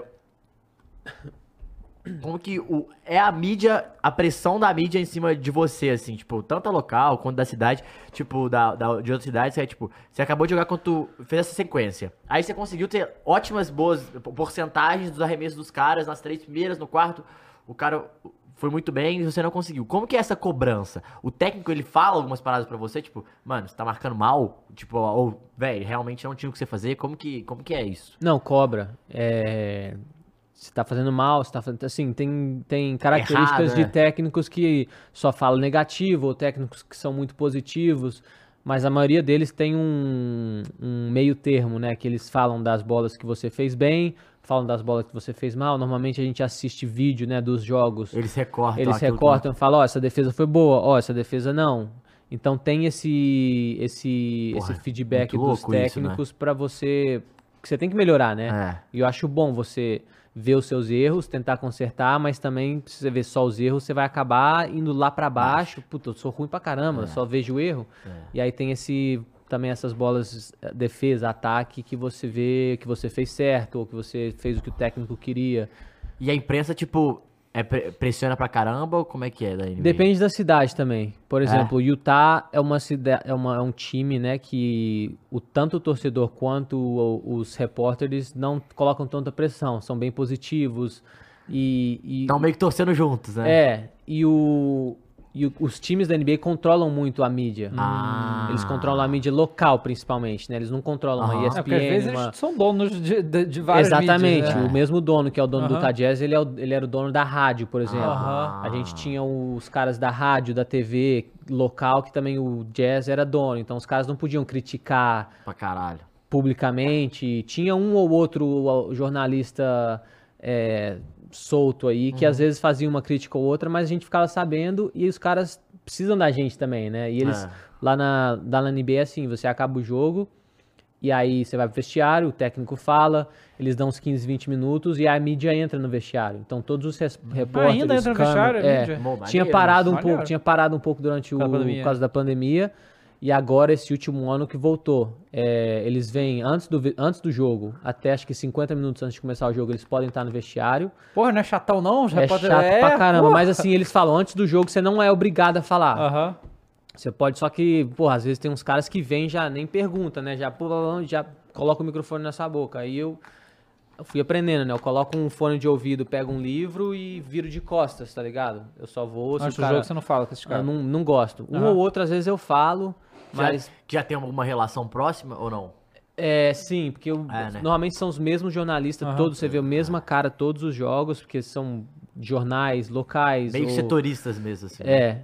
E aí. Mas assim, por exemplo, em Filadélfia, a- tanto a mídia quanto o, o torcedor matava. Se tava mal, os caras iam em É, cima de né? você. Se você era mais nos jogadores que ganhavam mais, Uhum. os caras que eram o- os. que tinham a responsabilidade de levar o Ben time. Simmons, é, caso. Ben Simmons foi criticado pra caramba. O Tobias Harris, que tá lá ainda, Também. é criticado pra caramba. E se acaba, a gente como jogador acaba acostumando e brinca, né? Porque uns pé rapado que não tem nada pra fazer da vida É. fica lá. Igual tem torcedor de futebol aqui que fala mal, o jornalista que fala mal. Aí é, tem os é- aços, os caras, ator que fica só enchendo o saco É. também. E, mas tem, tem, depende do time, depende da cidade Caraca. que você tá. E, você jogou com, em Filadélfia, você ficou um ano? Um ano. É, você jogou com o Embiid?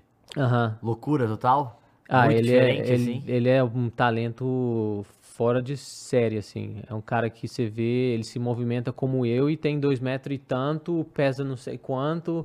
E falam que ele é engraçadíssimo, né? assim, Ele o é, ele é caladão assim na dele, mas de vez em quando quando ele se solta assim, ele é, ele é engraçado e gente boa pra caramba. Caralho, que loucura. Porque assim, eu fico imaginando, tem é, é, é, esses caras, né? É, a gente fica falando, mas esses caras, principalmente os principais caras que já vêm do draft, eles já são estrela desde colégio, assim, né? Tipo, no, no- high school mesmo. Porque pra você, você sai do high school como. Pra você ir pra uma faculdade pica, você já tem que ser um cara diferente ali. No draft, antes do draft, na, N, na NCAA aí, você tava, pô, nesse aí, pô, caramba. Não, o cara tá destacando pra caralho, já tá acostumado com a pressão, tem que jogar pra caralho. Na NBA é mais uma vez. Só que é, lógico, um status de uma cidade. É, você, a experiência, né, que você teve com os caras, é, eles tratam já de forma muito natural ou tem uns caras que ainda, tipo, se incomodam pra caralho? Ah, tem, tem de tudo. E eu acho que cada vez mais com as redes sociais, esse hype, né, que eles falam Aham. nos Estados Unidos, tá cada vez maior nos jogadores que estão chegando. Às vezes o moleque de high school já tem, igual era o Lamelo Ball Ah. e os irmãos lá, os dois, o, O e do o meio lá, o mais, não, o mais velho, eu acho, ou do meio, Aham. que nem entrou na NBA, tinha É. mais hype do que muito cara que era bom mesmo, às vezes jogando na Europa. ou- falastrão, né? É. Falavam pra caramba. e não sei se isso ajuda ou atrapalha, mas é muito. Tem até jogador que fala, o Pat Beverly, Uhum. fala que você tem que se vender Uhum. pra mídia lá. Porque se você é um cara que ah, não tá na mídia, é, lá tem. Falam, né? Você joga pra um time Los Angeles, um time Nova York, que tá sempre na televisão, você tem muito mais visibilidade. Às vezes você tá num time que os jogos não passam na televisão aberta, né? Que é ESPN e ABC lá nos Estados Unidos. Você não tem tanta visibilidade. E eu acho que isso é, ajuda os caras conseguirem contrato mais alto, os caras saírem do high school e, e conseguirem ser draftado mais alto. E tem muito, tem muito esse hype, né? Do, principalmente agora com as redes sociais de, dos jogadores que estão chegando. Chegando. Que loucura. É, muito, assim, é, que, o que acontece? O, aqui o jogador de futebol, né, que o povo fala é pra eles saírem das redes sociais, né, porque toda hora que eles falam a- acaba dando confusão e a mídia aqui é, é muito em cima. Mas a galera da Série A, né, que fala, pô, esses caras ganham muito dinheiro, não precisam ficar em rede social, Se né, mas quando expondo, você... né? É se expondo, não precisa. E a gente agora tá tendo um pouco disso de que o, o moleque jovem na verdade, ainda é um pouco raro, porque, tipo, a gente teve o Neymar, né? Que foi um fenômeno, e teve. E agora tem o Hendrick, né? Que com 16 anos foi vendido pro Real Madrid por infinito Aham. dinheiro.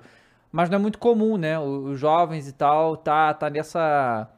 ne- Nesse hype todo antes de profissional muito difícil. Eu não sei se. É porque também tem a dificuldade do esporte, né? Porque, sei lá, às vezes o cara ali no, no high school, no, no- na faculdade, você vê ele jogando ali e, e é mais previsível o que ele vai entregar na NBA, talvez, do que um jogador de futebol. Porque o futebol é muito mais previsível, é 11 pessoas e tal, então várias pessoas... Ah, é a joia ali da base de não sei o quem, vai profissional, faz nada. É muito comum isso acontecer, e talvez no, no basquete não seja tanto, por isso que os caras já vão com essa, com essa coisa toda, né? É, eu acho que o basquete, como tem o lado físico, acho que muito maior do que o futebol, Uhum. é, você pega um cara que é alto, que se movimenta bem, é uma coisa que você não acha. Você na- ou você nasceu assim, ou você não nasceu assim. Não é uma coisa que você treina. Igual eles lá no, na NBA eles falam muito. Você não pode treinar altura, você Sim. não pode treinar envergadura, você não pode treinar salto, físico, sim, mas é, genet- um teto, genética é. é 90%, os, dos 10% é o que você vai treinar. Uhum. Então, assim, é, eu gosto de falar, é muito mais previsível, acho que você vê um cara que vai se destacar na NBA, no basquete, do que um cara de futebol, porque não tem tanto isso. Um ou outro você vê um, um- jogador que é super diferenciado fisicamente, sabe? Você pega, não sei, o Hendrick acho que é um cara desses, é, bem né? forte pra, pra forte idade que ele pra tem. idade é. que ele tem. Você viu, sei lá, um Ibrahimovic, Ah, era um cara é. alto, forte, um Cristiano É um Ronaldo. goleiro também, talvez pela altura, você mas... vê, mas você vê a diferença desses caras para um outro, não- às vezes não é tanto igual você vê a Aham. diferença, por exemplo, de mim para um LeBron James, Uhum. sabe? A É. diferença de Você não teve a escolha, de- escolha de ter o corpo dele ou não. é, nesse Exatamente. sentido. então acho que é- a N- o NBA ou o basquete é um pouco mais previsível de talento do que do que o futebol. Lógico que acontece muitos que s- vão que são primeira escolha do draft e nunca viram nada, sabe? Nossa, um, é. ou- um ou outro, mas eu acho que a quantidade desses atletas que tem todo esse hype não chegam é menor no basquete do que no futebol. Cara, fala pra. Que assim, isso foi durante, foi durante a pandemia, se não me engano. Mas como é que foi a. Como é que ficou a comunidade do basquete depois da, da morte do Kobe lá? Foi pesado. Porque aqui foi muito impactante pra todo mundo que acompanha o esporte em geral. E assim, e aqui nem o basquete não é o primeiro esporte e tal. E o Kobe não é brasileiro, claro. Mas como é que foi lá, assim? Foi, foi, foi difícil. Primeiro, pelo fato de como foi, né? Uhum. Foi uma surpresa que ninguém imaginava. O fato dele estar com a filha dele foi assim, até arrepia, né? De, de lembrar. E foi aquele negócio que não demorou pra acreditar, né? Ah, eu vi a notícia no celular, a gente acho que tinha um jogo essa noite. Foi, foi logo antes da pandemia, foi umas Ah, duas ah, semanas antes, da, da, da pandemia. Mas a NBA toda é, fizemos uma homenagem. é, a gente, eu lembro que de estar, a gente se juntou no dia seguinte, eu acho, é, para fazer meio que uma reunião e falar, né? Porque, querendo ou não, são emoções que ali tinha gente que jogou contra o Kobe, tinha gente que jogou com o Kobe, tinha gente que conhecia ele pessoalmente. é, e não só pela pessoa que ele é, mas pelo que ele representou pro basquete, né? E eu lembro da gente estar fez uma rodinha assim e cada um falou, né, da experiência que, que teve com o Kobe. É, eu lembro que teve cara até chorando, né, no, ali na- nessa rodinha, mas foi, foi assim, bem impactante, sabe? Pelo fato que é difícil, né? Você vê um cara que teve a carreira que ele teve, ele se aposentou, o quê? Dois, três anos antes da, daquilo, ele tava começando a... Tinha vários projetos E fora de quadra. A filha falava que era um talento absurdo também, né? Que É, e, e acontecer uma tragédia dessa é coloca acho que muita coisa em perspectiva, Perspectiva, e sim. você sabe, sei lá, e você pensa, é muita coisa Isso que passa na mexe, cabeça, É, né? mexe. E, e sendo ele tendo a visibilidade dele, porque isso acontece todo, Isso é todo claro. dia com É. muita gente, mas sendo o Kobe Bryant com a visibilidade que ele tinha, acho que deixou essa, essa mensagem, né? E foi a comunidade sentiu bastante lá.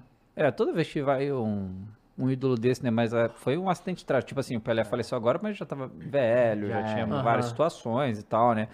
Mas o negócio do E Kobe foi é, e muito. foi um acidente do nada. Bum, É, sabe? é, pois é, louca. e foi, mas é. Não, e muito ali a- a, triste, né? comunidade, muita gente ali pegava helicóptero É, pra ir. sim. O, o- acho que, não sei se é verdade, a gente escutou tanta notícia, mas o Kawhi Leonard usava o mesmo piloto do que o Kobe Bryant Uhum. usou que ca- quando caiu o helicóptero. Então, assim, é muito.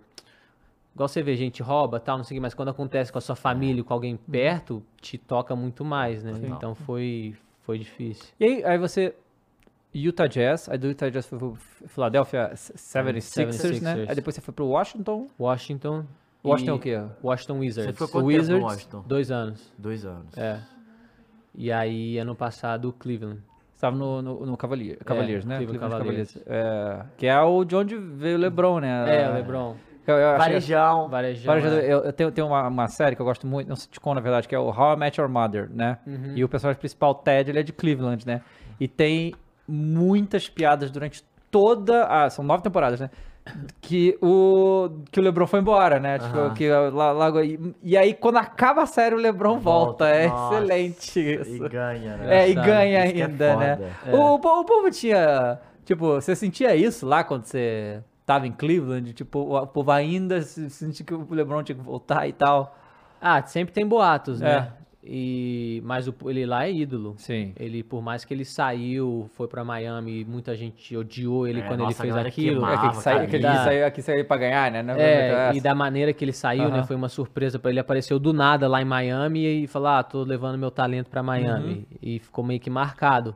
Mas eu acho que ele, ele ter. Não sei como seria se ele não tivesse voltado e ganhado um campeonato Sei. lá. Talvez esse Nossa, ódio e tal ia continuar Ia continuar. muito tempo. Mas ele lá é ídolo. Lá, todo mundo usava, acho que a camisa mais usada do Cleveland até hoje é, do, é dele, Claro. né? E. Mas foi, foi marcante pra, pra cidade. Como é que foi sua passagem lá? Você curtiu Cleveland? Eu gostei, cara. Assim, a, a cidade é uma cidade bem diferente, é bem parada, assim. Próximo a Nova York, né? Assim, tem... É, dá uma horinha e meia de, Uhum. de, de voo, mas não tem, assim, tem os três esportes, tem o futebol americano, tem o beisebol, que a gente foi em alguns jogos de beisebol é, dos playoffs, foi legal. O time era um, um, um time, assim, a, a, o vestiário era super, super entrosado, mas pra mim, assim, é, de basquete foi difícil, porque eu não tive uma continuidade de jogar minutos, sabe? Eu vim de, dos meus dois melhores anos em Washington. É, isso que eu ia falar, foi o ano que você mais destacou, foi em Washington, É, né? meu primeiro ano em Washington, a gente terminou, a gente entrou nos playoffs, eu terminei jogando de titular. Era, era o Westbrook, Bradley Beal e eu, de, de ala, alas armadores que começava de titular. Fui super bem. Continuei lá, infelizmente a gente trocou de técnico, eu tinha um, um entrosamento muito bom com, com o Scott Brooks, que era o técnico é, do, do Wizards no meu primeiro ano. Joguei, tive bons jogos no meu segundo ano.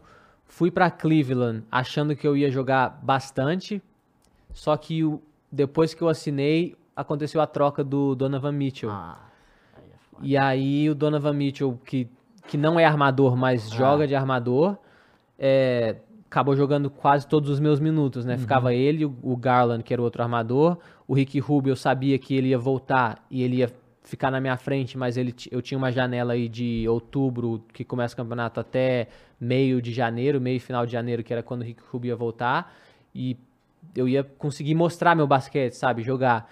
E não aconteceu. Tive bons jogos, o técnico, ganhei respeito do técnico, o técnico sempre foi super assim, aberto comigo e falava, ó, você vai jogar hoje, ó, você não tá fora da rotação, isso é o que eu quero de você.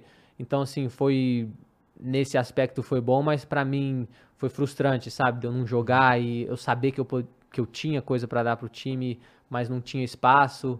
É, mas assim, tem seu lado positivo, tem seu lado negativo, foi só difícil nessa parte de... A escolha tempo. de ir foi sua ou foi do time mesmo? Foi dos dois. Dos dois. É, foi porque eu era agente livre e quando entrou na Free Agents foi o time que demonstrou mais interesse por mim, foi o único time que colocou uma oferta na mesa e falou, ó, a gente quer ele e é isso, é- essa é a oferta. Tinha interesses de outros times, o Phoenix, acho que Phoenix Suns a gente estava conversando bastante, tinha dois ou três outros times que a gente conversava, mas nenhum chegou a falar, ó, a gente quer ele, a gente vai oferecer uma proposta para ele. E quando eles me falaram, né? Porque assim, nos meus últimos anos na NBA eu sempre busquei um time que eu ia jogar mais. Aham. Que eu precisava, né? De você ficar na NBA de, de escanteio lá É, sem claro. jogar é difícil. E quando eu assinei com o Cleveland, essa foi meio que a promessa, né? Que eu, que eu tinha. Falou, ó, você vai jogar, você vai ser o nosso armador reserva, você vai jogar seus 15, 20 minutos por jogo, a gente vai descansar o nosso armador titular para não jogar tantos jogos. O único ruim é que quando o Ricky Rubio voltar da lesão em janeiro, ele vai ser o armador reserva e você vai ser o terceiro. Aí você não vai ter tantos minutos. Eu falei, ah, era o melhor que eu tinha na mesa. Eu falei, eu tenho até janeiro pra jogar bem, demonstrar que, sabe, ganhar meu espaço, porque é difícil você ganhar espaço sem ter oportunidade. Verdade, é. E aí, deu três semanas que eu assinei e aconteceu a troca. Nossa. E eu ainda fui lá, assim, pensando, eu falei, ah, o, Don o Donovan Mitchell não é armador, armador, É. sabe? Vai sobrar alguns minutos pra mim.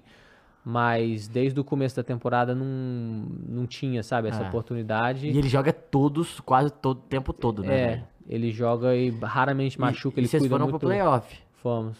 E tava, até era uma expectativa alta pela campanha, né? Foi ótima campanha. É, a gente, eu achei que a gente ia passar do, do New York Knicks, mas os caras se prepararam muito bem, cara. Os caras, assim, acho que taticamente.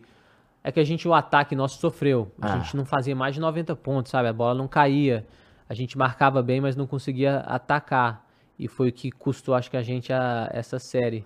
Mas foi uma experiência maneira, assim, sabe? Jogar um playoff no Madison Square Garden. Eu lembro que o- até o nosso time é um time jovem, né? Ah. A gente sentiu essa pressão, sabe? A gente, pô, era uma- um barulho, cara, no, no Madison Square Garden, a torcida lotada e, e clima de playoff. Não sei se vocês já assistiram o jogo da NBA, mas é um, É um diferente, esporte né? que vale a pena você ir no, eu- no eu- jogo eu de vi- playoffs. Eu, vi, eu não foi playoff, mas eu vi, eu vi um único jogo de NBA que foi justamente É, no Madison. Square Garden lá, do Knicks, né? Aham. Mas era na época que os Knicks estavam uma draga e eu só vi o, o- a torcida muito bolada com o time. Ah. Muito bolada com o time. Não, o clima de playoffs é, é diferente. Ah, Porque se, se o time tá nos playoffs, é, quer dizer que o time é bom. É um, Ah. é um ano é, que, de sucesso, vamos Ah. dizer assim. Então a torcida tá com o time, a torcida tá torcendo.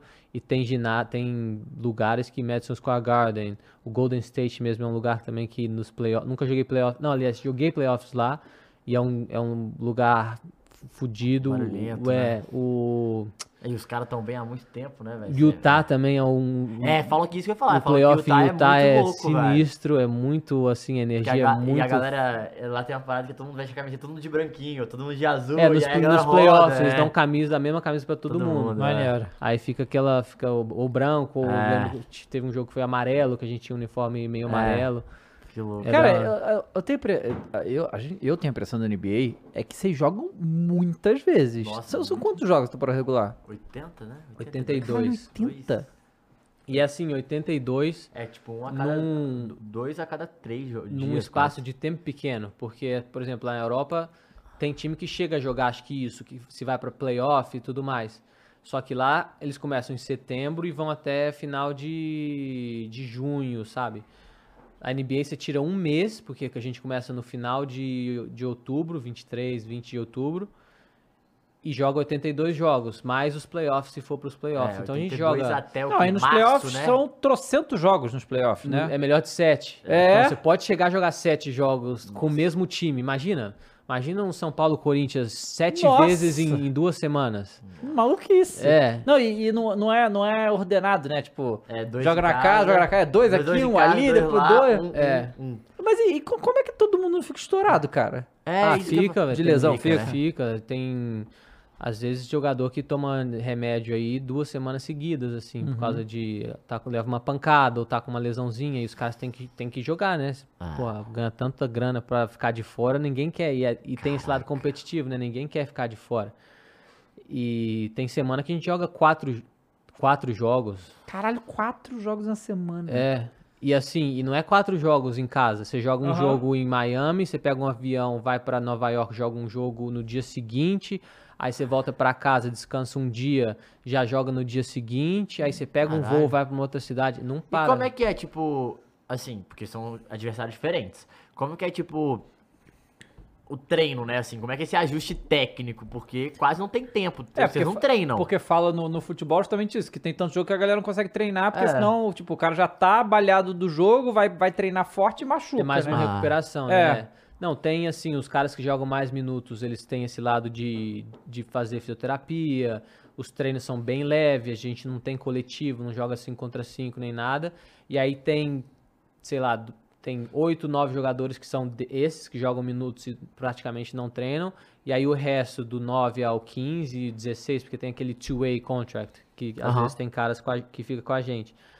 E aí esses caras são os caras que vão ter que fazer um treino a mais, vão pra academia ou pra se manter no ritmo, né?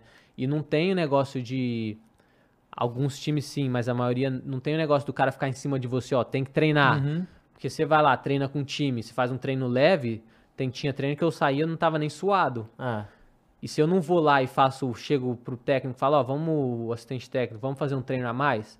Eu não treino, fico fora de ritmo e tal. Então é muito. caraca. Ah, então tem umas coisas que dependem de você. Depende de você, é. Se, se eu não quiser, eu podia ficar fora de ritmo a temporada inteira. E aí eu ia, sei lá, chegar um dia que o técnico falar, vai, joga lá. Eu não ia estar preparado. Uhum. E academia? Academia É, é individual? Os caras fazem treino pra vocês individuais? tem. A gente tinha dois preparadores físicos e eles tinham sempre um treino preparado, mas se eu chegasse lá e falar, eu tô cansado, não quero fazer, eu ia pra casa. É. E, assim, Caraca, tá igual a Fernanda aqui, pô. Quando não quer trabalhar, fica falando, velho. É brincadeira. Porra. Mas é assim, é. E o negócio é que se você não faz, você não melhora, você, não, você vai machucar e tal, e vai ter sempre um na sua cola pra entrar. Aham. Não, e aí é, É. uma competição absurda. Então é pô. assim, e- e é, o É. que acontece, eu acho que com muitos, muitos caras. Chegam lá, não treina, e aí tem sempre um na sua cola que tá treinando mais, que tá querendo mais, e acaba chegando mais longe, né? Cara, o povo lá é, zoa o futebol. Tipo, O soccer. porque tem lá Major League Soccer, só que, né? E, e o basquete o futebol americano são os maiores. Até o beisebol, né? Futebol americano, basquete, Aham, e o, é, mas do futebol. E assim, eles têm uns estádios gigantes, têm umas paradas maneiras lá. Mas, ou o povo só ignora o futebol. Eles não chegam assim. Tem uma outra brincadeira, não sei se vocês viram o. Teve um comercial que fizeram durante o Super Bowl, que foi o Beckham com um, não lembro quem que foi, do futebol americano. E é, o, o, o comercial foi eles discutindo se era soccer ou futebol. Nossa. E foi assim, criou um clima que acontece nos Estados Unidos, né? Você chega pro americano e fala, ah, eu jogo, eu jogo futebol. Em vez de falar soccer, o cara acha que você joga futebol americano. Aham. E, mas não tinha assim tanta zoeira. Os caras Ah. são perna, perna de pau, você joga a bola no chão assim, os caras não conseguem chutar a bola. Ah, é é engraçado. Mas não, não chega a zoar, Que cornetar, loucura, não. né, Eles. É, não, não é pior ainda, É cara, porque vocês louco. ignoram porque não liga mesmo, É. entendeu? Não, tá nem E sabe o aí. que é o foda? Porque assim, nas faculdades, todos os esportes, é, beisebol, basquete e até o próprio hockey, mas beisebol, basquete e, e futebol americano, todas as habilidades com a mão. Tanto que tem muitos jogadores que chegam no high school, o cara não sabe se vai jogar futebol americano ou se vai. Ou beisebol jogam ou até- basquete. jogam porque até os dois, né? falam- Jogam, falam que os caras são bons pra caramba nos dois. Você fala, porra, o, fute- o, soccer, o soccer realmente ele E é engraçado que assim, a gente brasileiro, a gente entende o futebol, né? A gente assiste jogo de futebol, a gente sabe o que tá acontecendo, o tic-tac e não sei o quê. E aí eu vou jogar às vezes FIFA, e eu nem jogo videogame Aham. tanto assim, eu vou jogar FIFA com os americanos que jogam, que são viciados, jogam pra caramba. E ganho fácil porque os caras não sabem, sabe, o negócio Noção. de. É, eles pegam com o zagueiro e tenta li- driblar todo mundo no- Ah, e vai e chuta. caraca. O zagueiro pega a bola na saída da área, o cara vai e tenta chutar pro gol, Ah, sabe? aham. Os caras não têm noção nenhuma. Rapaz. Aos- tem alguns que, que gostam, aos poucos o futebol Ah. tá crescendo, acho que nos Estados Unidos também, Copa do Mundo. Ah, Jimmy. Butler agora amigo do Neymar, né? Aí É. tá nessa. É, até o Messi pra lá não, não É. gerou um barulho aí? Nossa, demais, Ah, gente. Acho legal. que nunca assistia futebol. Ué, tá lá, LeBron James tá lá, tava lá pos- na tá lá postando, é, no, É. no americano é muito de, sabe, o que, que tá na mídia Aham, e o que, que tá tá, na hype, moda. E o que é. devem fazer de bet agora é o Opa! porra, a galera. Isso é deve- sinistro lá. Porra. Caraca, que você, não sei se você viu, né? Mas recentemente saiu um escândalo aí de, de bagulho de aposta que Aqui os estavam Brasil, fazendo, jogador. Ah, eu vi, é, eu vi, eu acompanhei um pouco. É, e lá é muito. É, porque aqui é, é Lá é zona, rígido, né? lá- Lá é muito rígido, né? E lá, eu acho que assim, o que eles fazem bem lá, não sei como no Brasil funciona, eles te educam, sabe? Eles falam, ó, isso é aposta. Não, é, não tem isso aqui não. ah, se eles, É. Os jogadores do futebol Ah, nem, legal nem, deve saber, nem deve saber Não. que eles estavam fazendo coisa. A mim, sabia, mas Não, eles na cabeça deles nunca é uma parada tão errada, é uma parada de É, boa, os pô, caras não tô tavam achando que não era errado, lá, é lá, a doideira gente, isso. é, lá a gente é obrigado a, a escutar todo começo de temporada uma, tipo, uma palestra falando de o que, que a gente pode e não pode fazer. Aí não é só de Porra. aposta, mas outras coisas Diferente, de, ah, né, você velho? saiu pra. Você saiu na noite, fica de olho no seu copo pra ninguém colocar nada, sabe? Uma- Eles te enchem o saco com bebida assim ou eles só falam, tipo, Não, de dão, boas? es- dão esses, esses toques. toques. assim por fora, mas se você quiser sair, beber, não sei o que, você faz o que você quiser. A NBA é bem, bem livre, assim. A gente Caraca. viaja, vai pra cidade, às vezes não tem janta com time, não tem concentração nem nada. Você faz o que você quiser e se no dia seguinte você jogar bem, você vê, tipo, caras que tem a fama, né? O James Harden é um cara que tem a fama de sair pra caramba. O pessoal vê ele em Las Vegas, às vezes num dia antes de ter jogo numa outra cidade, pega o avião privado dele, vai, sabe? Tem umas, tem essas notícias que O todo mundo Jamoran, que tá mega escândalo Exata- agora. Exatamente, mas se o cara vai na quadra, joga, que esteja de ressaca, que esteja, sabe, o que for, ninguém, ninguém É, vai eles falar vão te nada. cobrar do seu resultado, É a né? mesma coisa do treino. Você não quer treinar, não treina. Se você chega na hora lá e joga, bem. Faz 40 pontos, faz Senão, 30 se você jogar. vai, você vai ficar pra trás. E assim, os técnicos, assim, porque a gente fala muito de. Lógico, a gente sempre pensa, quando a gente fala de basquete, a gente, pe- a gente pensa nos principais nomes, assim. Mas os técnicos, é, igual você já foi titular, já foi jogador importante na rotação, já foi importante sexto homem. Como que, assim, é, eles desenvolvem o seu papel, assim? Quando eles falam o que, que você pensa, eles falam pro- geralmente pro time jogar melhor, ou eles esperam, tipo, cara, eu quero que você pontue mais aqui, cara, seja mais agressivo. Ou, ou é, tipo, cada um é como funciona. Cada um é, é diferente. Eu É? lembro, por exemplo, em Washington, é, o técnico vinha separado e falava, ó, preciso que você faça isso mais, eu preciso que você chute mais bola dos três. Ele falava mais Ah, no... da estratégia no, mesmo. É, né? no off, assim, sabe? É, às vezes eu encontrava ele no, no elevador do hotel, aí ele, pum, me dava um toque. Às vezes num treino mesmo ele me puxava de lado e falava. É, agora, o Esse é o Brooks mesmo. esse o- é, esse aquele Scott Brooks. O mas ano passado no Cleveland, por exemplo, a gente teve uma reunião no começo do ano e o técnico foi de um a um falando o que que ele queria de cada um. Porra, legal também. É, isso eu achei bem legal. E aí ele colocava o que ele falou nessa reunião, ele colocava um papelzinho, imprimia um papelzinho e colocava no vestiário de cada um. Tipo, ah, você vai ser o nosso defensor, eu quero que você seja o líder defensivo, eu quero que você faça isso isso. Aí no outro, coisa diferente. Caralho. É, pra cada um. Mas tive técnico que não falava. Tive técnico que, os cara, que ele falava assim: ah, eu não quero colocar ninguém numa caixa, sabe? Eu não quero falar, ah, você vai fazer isso, isso, isso. Que ele queria dar liberdade pro jogador jogar o jogo dele. Só, que aí tem jogador. Ficar aquela bagunça. Aí você não sabe o que, que. Você fica, pô, mas e aí? Tudo bem, é uma, uma escolha, mas ao mesmo tempo é meio uma zona, assim, né? Tipo, cada um leva pra algum lado, cada um fala, não, vou fazer o que eu quero É. e É a foda-se. ca- característica do técnico. Pode dar certo, pode dar errado, né? Depende do time que você tem. Você tem um time mais controlado e tal, às vezes esse é o jeito de você ser o técnico. Falar, ó, você faz o que você quiser e tal, porque os jogadores têm consciência. Mas você pega um time de maluco e fala isso, cada um vai ficar fazendo uma Não, coisa, mas aí, você aí cria um Aí é clima loucura. tenso entre os jogadores. É. ah, por que você tá chutando essa bola? Por que você tá fazendo isso? É, você tem o LeBron, tem o Curry, faz o que eles quiserem, né? Não, realmente, Pois você não é. bota papel, você bota assim, o time é seu, pô, toma a chave. É. Ah, e os outros caras você escolhe, mas, pô, tu não fala nada pra ninguém, é loucura, É. pô. É, Cara, você você falou que você tá no Brasil por causa do Mundial, né? isso. Esse, o... quando é que começa? É dia, acho que é 25 ou 26 de agosto. E como é que tá o Brasil pra esse Mundial? A gente tá assim, é underdog, né? A gente Uhum. é- não é favorito. A gente tem uma chave muito, Ah. um caminho muito difícil, mas a gente acho que tá num momento legal. A gente tem jogadores que terminaram temporadas fantásticas na, na, na Europa. Eu sou o único que joguei o último ano agora na, na NBA.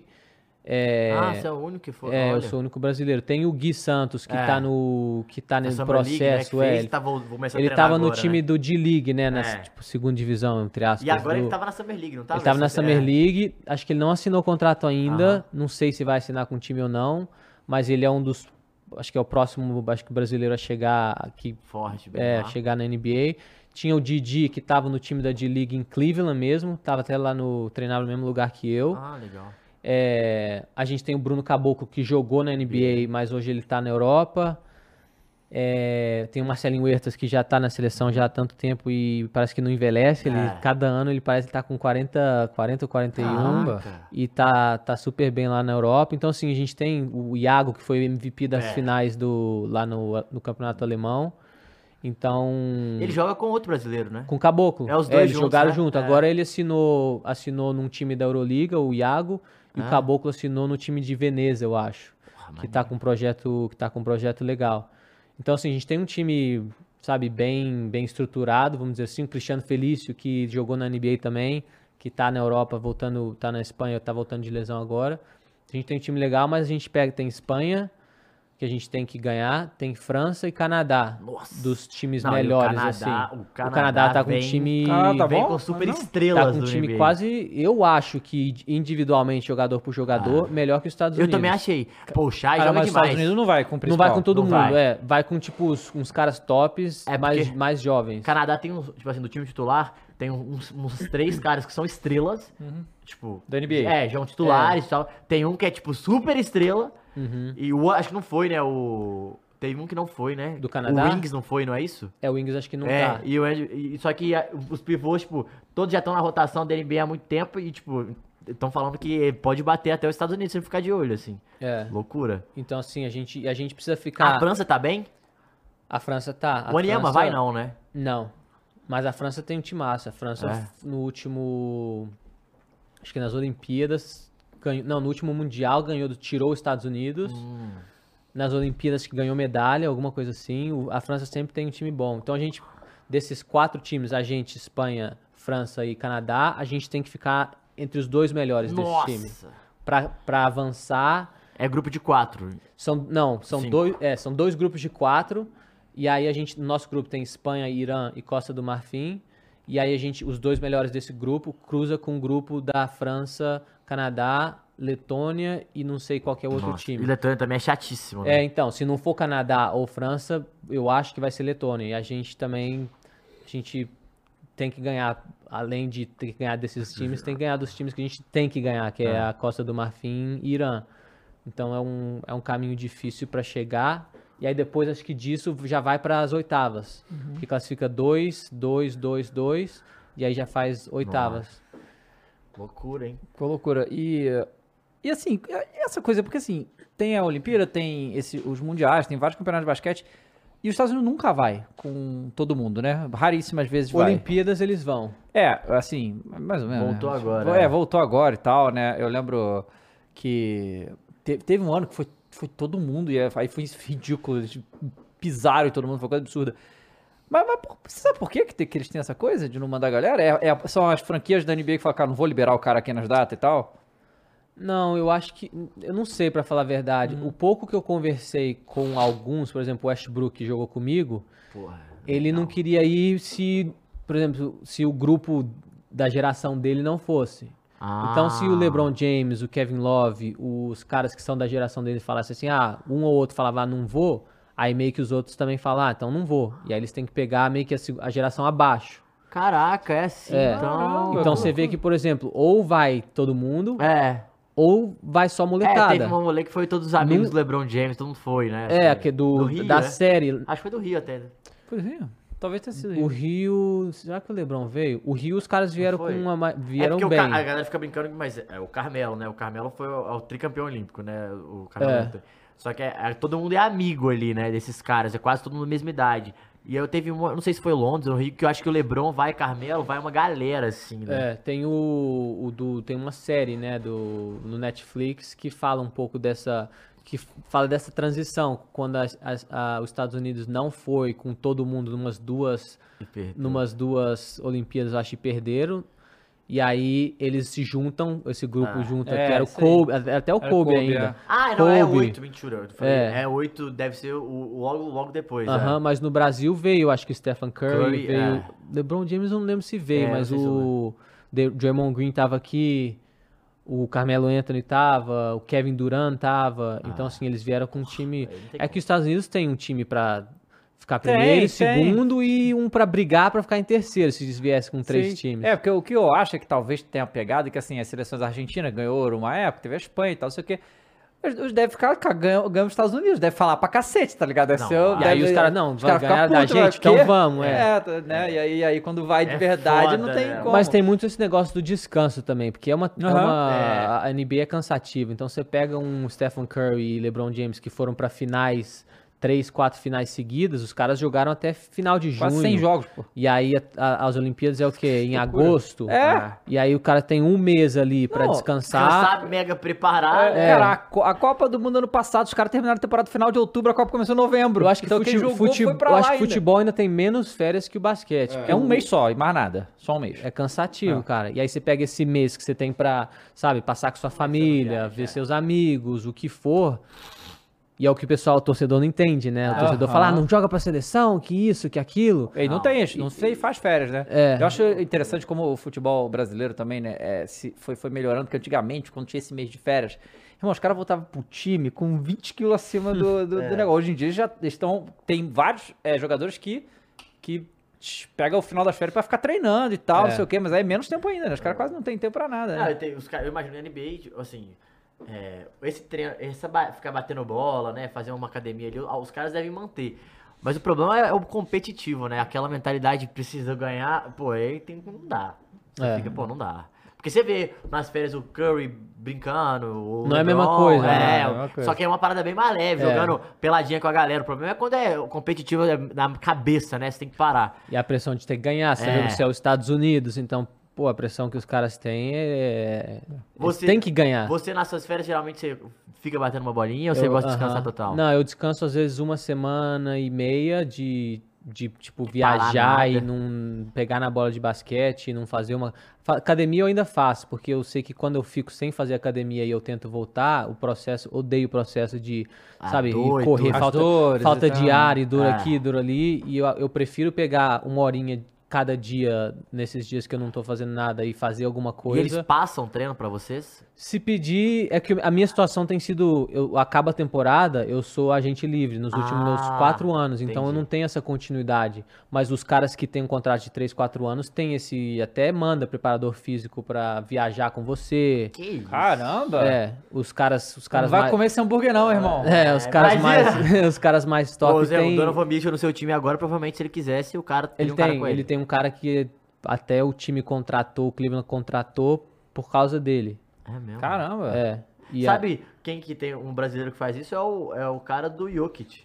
Ah, é? O Jokic é um, Ah, é, é um é. preparador físico brasileiro. Os dois, tem dois preparadores É. físicos no Denver que são brasileiros. E, tipo, e ele. os caras são mega amigo dele, assim, É. tipo. E o time manda, o time paga a viagem do preparador físico pra ir lá, e às vezes é preparador físico e um treinador de basquete. Ah, não. Treinador só pra ele. É. Caramba, que loucura. E o time, o time banca, né? É, mas, né, quando... É, porra, mas também é uma. É, os é, você- É porque tu precisa que aquele filho da puta jogue Sim, pra caralho, assim, pô. É que- foda. Que, falou que às vezes alguns jogadores recebem uns tratamentos especial, né? É, é. E, e dessas super estrelas, assim, é, pô, você jogou vários times com vários Westbrook, Bradley Beal, Donovan Mitchell, o Embiid, o pró- próprio Gordon Hayward, que não estourou pra caralho igual a galera estourou, me parece que ele joga muito. É, você tem. Como é, como é que era o contato seu com a galera, com esses caras, assim? Tipo, os caras. te- Você tinha, teve muito cara mala, assim? Ou os caras gente boa, troca ideia, tem relação de amizade até hoje? Como que é? É, a maioria é gente boa, assim. É. É, um ou outro que é mais fechado, mas não é, mas é o jeito de cada Aham. um. Não é que o cara É um babacão. Eu não tive né? a sorte, eu, não- eu tive a sorte de não pegar ninguém que é assim, mala porque é o estrela do Entendi. time, sabe? Eu nunca tive um cara que. O cara é desse jeito e é desse jeito. Por exemplo, o Joel Embiid é um cara mais caladão, mais tranquilo, mais na dele. Então ele não, às vezes não saía pra jantar e tal. O Donovan Mitchell é um cara mais assim, extrovertido, então a gente ia jantar junto, ia saía e tal, te fazia as coisas mais junto. Às vezes nas férias me ligava, sabe? Tinha Ah, uma. mesmo? É, Ah, que tinha legal. uma. Era mais. E a gente passou acho que três anos juntos. O Rudy Gobert, por exemplo, veio pro Brasil comigo duas vezes. É, eu fui pra França Ah, com é ele. mesmo? É. Caraca. Então a gente, tipo, depende do cara, cria essa Ele amizade. você é amigo é. até hoje, por exemplo. Aham. Legal. Ah, e o Westbrook? Gente boa, assim? Gente boa. É. Mas ele é que assim, ele tem a família dele, é, tem os ele, filhos ele dele. é muito famíliazona, assim, É, né? então assim, a gente jantou uma outra vez junto, mas com, com o time. É, troquei uma outra mensagem com ele depois que ele saiu do, do Washington, porque eu, eu comecei a usar o tênis dele e gostei. Só que cada ano eles mudam o tênis, É. né? E aí eu não achava o tênis dele pra, pra comprar. Aí eu falei, puta, não tem como você conseguir uns tênis desse do ano passado pra mim. E aí quando ele foi jogar lá em Lakers, ele levou umas quatro caixas de tênis Não, pra, pra me dar. então Porra, assim, é. foda. Ele é gente, gente boaça, Ah, é, assim. você vê, então, assim, tipo assim, é aquele cara, aquele amigo que você vê, você Eu, fala a é, se eu coisa, vejo, não é, fica é, conversando eu- a gente caralho. não conversa tal, não vai, pra, não vai jantar, mas se eu tô sair, tô num lugar, tô num restaurante, tô num a balada, ou onde É. for que ele tá também, a gente se cumprimenta Pô, tal. maneiro. Tem, Legal. E, cara, é você, você tá free agent agora, então? Você não tá mais no Cleveland? Ou você ainda é do Cleveland? não, não sou do Cleveland. Ah, E agora, quais os planos? Provavelmente voltar pra Europa. É. Pode ser que quando sair o podcast Aí, já esteja Já- na já Europa. esteja- já é. esteja na Europa, né? Mas E, e você tá feliz com isso? tô. animado tô, com a ideia? Tô animado. É, é assim, é, uma, é um desafio diferente. É, eu espero né, ter mais oportunidade. Acho que depende mais de mim, porque na NBA não dependia só de mim.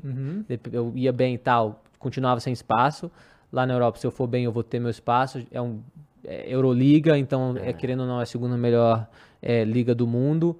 E, E jogar também, é sempre é, jogar cara, mais é eu, bom, esse, né? esse último ano em Cleveland foi muito frustrante, cara. Uhum, Tive- Imagino. Perde até a vontade, Ah, sabe? é. Eu ia pro treino, eu falava, tô aqui treinando, cara, mas ama- amanhã tem jogo, eu sei que eu não vou entrar. Se eu entrar, eu vou entrar dois minutos, três E o, minutos. e o atleta competitivo que é, tipo, que é a última bola Não, do jogo, é, que é no, no futebol, a maioria dos jogadores que não estão jogando vão pro outro time, não fica. E assim, e, e tem momentos, sabe? Se eu tivesse no começo da minha carreira, pô, sim. eu tô lá, que eu passei por isso no começo da minha Não, carreira, viveu- mas com uma mentalidade diferente. E viver o sonho que é jogar na NBA também É. durante muitos anos. Eu- Isso é ótimo É, também. eu tô num momento da minha carreira que eu tô no. Eu acho que eu tô no meu auge, assim. Sabe quando o físico mental. encontra o mental e você sabe controlar e você sabe. é, gosta de jogar final de jogo, você não Aham. fica tão nervoso, sabe? E eu tô nesse momento. E eu acho Legal. que pra mim é um- meio que um desperdício da minha carreira eu estar num lugar que eu não vou não ter tá essa jogando, oportunidade, jogar. sabe? E assim, eu, eu queria até te perguntar. é, e ah, você teve é, outras propostas e procuras da NBA também? Ou da, da, da Europa foram mais, mais de um time? Como que foi isso? Eu tive. Eu tive. Porque eu vi uns boatos aí, depois eu vou chutar uns que eles falaram aí, que eu vi, que eu li mesmo, mas aí você fala se é verdade. Tá, é, teve na NBA interesse, Aham. muito no começo, mas aí, porque na, na NBA começa a free agency, a primeira semana da free agency é quente, todo mundo assinando, não sei o quê, aí para. E, e para piorar o meu caso, eu não recebi nenhuma oferta Aham. que eu gostaria. Eu recebi ofertas é, de sem ser garantido, por exemplo, ah, você vai para o training camp, pode ser, pode ser cortado em qualquer momento. Aham. E eu não queria isso Não, agora na minha é, carreira. lógico. E aí eu falei, não, não não vou aceitar isso. E aí o Damian Lillard falou, eu quero ser trocado. É. E aí o mercado parou mesmo. Os times que, que ainda tinham interesse em mim falaram, vou- a gente não vai tomar nenhuma decisão até mais pra frente. E o mercado na Europa é um pouco antes. Então se eu falasse assim, não, não eu- aí eu comecei a receber ofertas da Europa.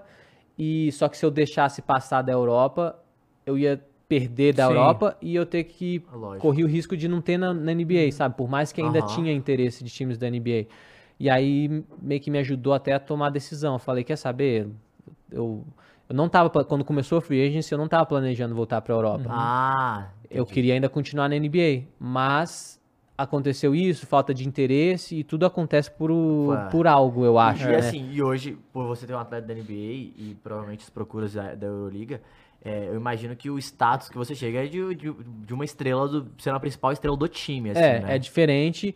O, apesar de na Europa não ser igual na NBA. Na Europa você pode estar ganhando o, o maior salário do time. Se você não produz, você vai sentar no banco. É, igual futebol, então. Na, N- na NBA não é tão assim. Na NBA É, você o vê cara que precisa que... o cara tem que estar jogando muito mal com um salário alto para ele ir pro banco. Se ele estiver jogando razoável, tem um cara que tá ganhando menos jogando melhor que ele, o cara que tá jogando é, que ganha menos vai continuar no banco. Na Europa não. E o Foi até o caso do Shai, né? Quando tava né, no Clippers, a galera, pô, tá jogando bem, mas, pô, tem o Paul George, tem outros, começaram a ter outros caras, né? É. Nem era o Paul George na época, mas E tava aí tem o outros cara vai caras, pro, vai pro outro time. Mas aí começou a aparecer coisa na Europa e eu meio que fiz minha ca- minha cabeça que eu não ia esperar. Ainda tentei, tipo, ver com os times, mas ninguém tava fazendo nenhum movimento na NBA. Até agora ninguém É, tá, tá meio parado. tá parado. E aí, e aí apareceu uma oferta legal num time bom e E aí, o- é, esse, o time é um time que geralmente vem pra brigar por, por título de Euroliga, por exemplo. é, Uma, uma pergunta que eu tenho curiosidade, na verdade, porque a Euroliga a gente não fica sabendo muito das paradas. Questão de valores é muito diferente. Tipo assim, óbvio que o, o- o principal estrela dos Estados Unidos com certeza ganha muito mais que a Aham. principal estrela é, da Europa. Mas assim, é, pra você, o que tava. Onde, o status que você tava na NBA e ser um- uma estrela na Europa é muito diferente financeiramente ou não? não. Não, né? Não, tá cada vez mais assim, igualado. Ah. Por exemplo, um cara que. Eu acho que tem gente da Europa que ganha mais do que alguns da NBA. É um cara que ganha um salário mínimo na NBA, tem cara da Europa ganhando mais. E tem a, o, o lado da, dos impostos também, que na- Ah. nos Estados Unidos você paga muito imposto.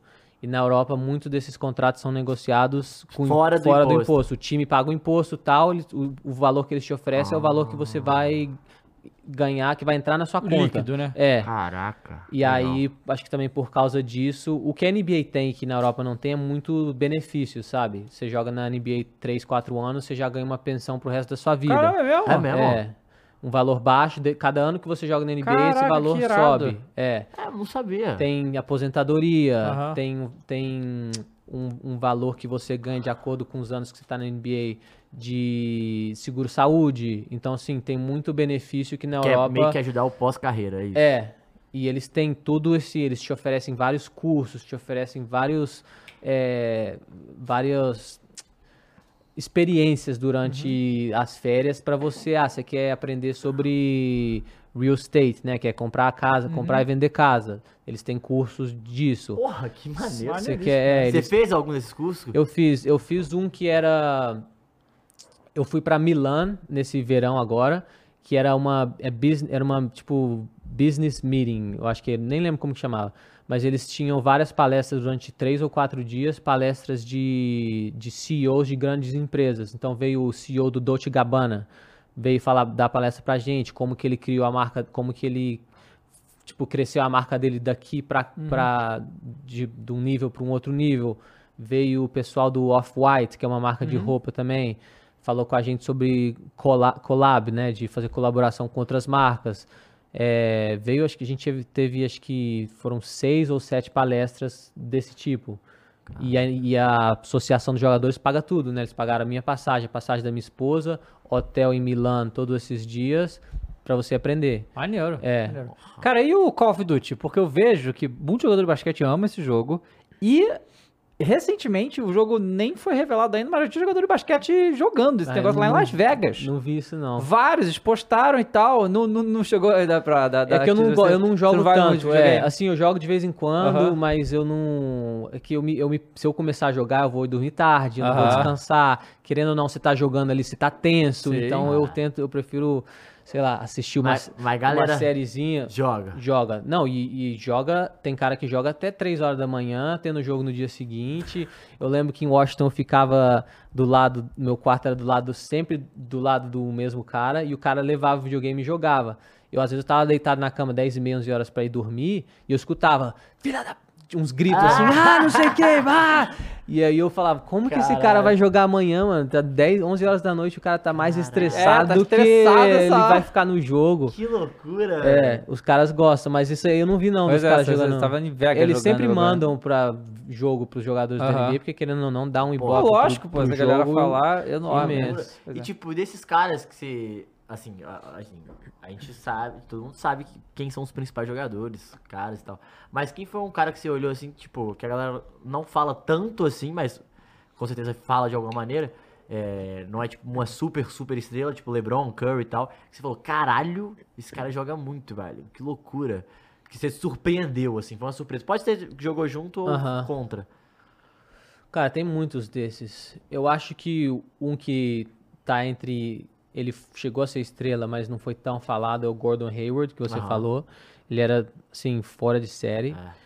Um cara muito, muito bom mesmo, principalmente nesse último ano em Utah. Antes dele machucar, não sei se É. você lembra da lesão que ele teve. Ele Feia, teve uma né? lesão feia do tornozelo, fratura exposta, antes, sei lá. Acho que foi até É. antes de Olimpíada, se não me engano. Foi, assim, foi assim, ele assinou com o Boston, ele saiu do, do Tadjess, foi criticado e tal. Acho que no primeiro jogo da temporada ele, bum, quebrou o Caramba. tornozelo. É, ele é um deles, mas tinha um cara é, em Utah que jogou comigo, chama Alec Burks. Não sei Aham. se você já ouviu falar, ele tá, acho que no Detroit agora. Aham. Ele tinha um talento, também sofreu muito com lesão. Ele teve várias lesões lá em Utah que meio que atrapalharam ele, mas é um cara que eu lembro de ter que ter treinado com ele, ele voltando de lesão, precisava de alguém para ajudar ele nos treinos, fazer um contra um e tal. Eu não conseguia fazer cesta nele e ele me matou, me matou no contra um. Ele era um cara assim muito muito bom que ninguém né, se vai falar pra cara que acompanha NBA mais ou menos não sabe nem quem que é. Caralho, que loucura. Raulzinho, muito obrigado, cara. Foi muito legal ter você aqui. Boa sorte no Mundial, ver onde é que o Brasil vai chegar aí. Boa sorte na sua carreira e, também. E da Euroliga, se for pra Euroliga. Euroliga, né? exatamente. Muito obrigado por ter vindo. Foi muito legal ter você aqui, cara. Valeu, prazer foi Valeu, meu. valeu. Valeu. Você assina nossa camisa? Cadê? Lógico. Fernando, pega pra gente. Ó, tá vendo? Aí. É isso aí. Tá de férias, tá de férias, cara. Tá de férias. É, cara. Eu sou produtora, eu Ah. sou seu Aí te cobrou, hein, Bruno? Cobrou ao vivo lá. ainda, hein, Bruno? Assina pra gente aí. E você usa rede social? Uso. Manda aí qual que é a sua. É Raul Neto 08, eu acho. Raul Neto 08, Nem que uso Instagram, é isso? Instagram, é. E você tem alguma superstição com número assim também, Raulzinho, ou não? Eu, mais ou menos, eu, eu uso a 19 porque quando, eu não sou muito, não, acredito tanto assim, mas minha, minha esposa é bem em coisa de numero, Numerologia, numerologia, não sei o que. E aí quando eu assinei com o Philadelphia, eles me mandaram a lista dos números que, que podia e ela falou, ah, deixa eu olhar antes de você escolher. E aí eu nem lembro que número que eu escolher e ela olhou que o número 19, o significado era é, com coisas, como é que era, com novos caminhos, você vai alcançar o objetivo que você quer, Ah, o sucesso legal. vai vir e tal, não sei o quê. E eu tava saindo de quatro anos do TADS Aham. pra ir pra Filadélfia. Aí eu falei, ah, então vamos com a 19. E depois de Filadélfia, eu fui pra Washington, Washington pra não sei Ah. aonde. Aí eu falei, ah, todo ano é coisa nova, eu vou continuar com, Ah, com com 19. 19. Legal. É. Bom, rapaziada, muito obrigado a todo mundo que assistiu. A gente se vê na próxima aí. Tchau. Tchau.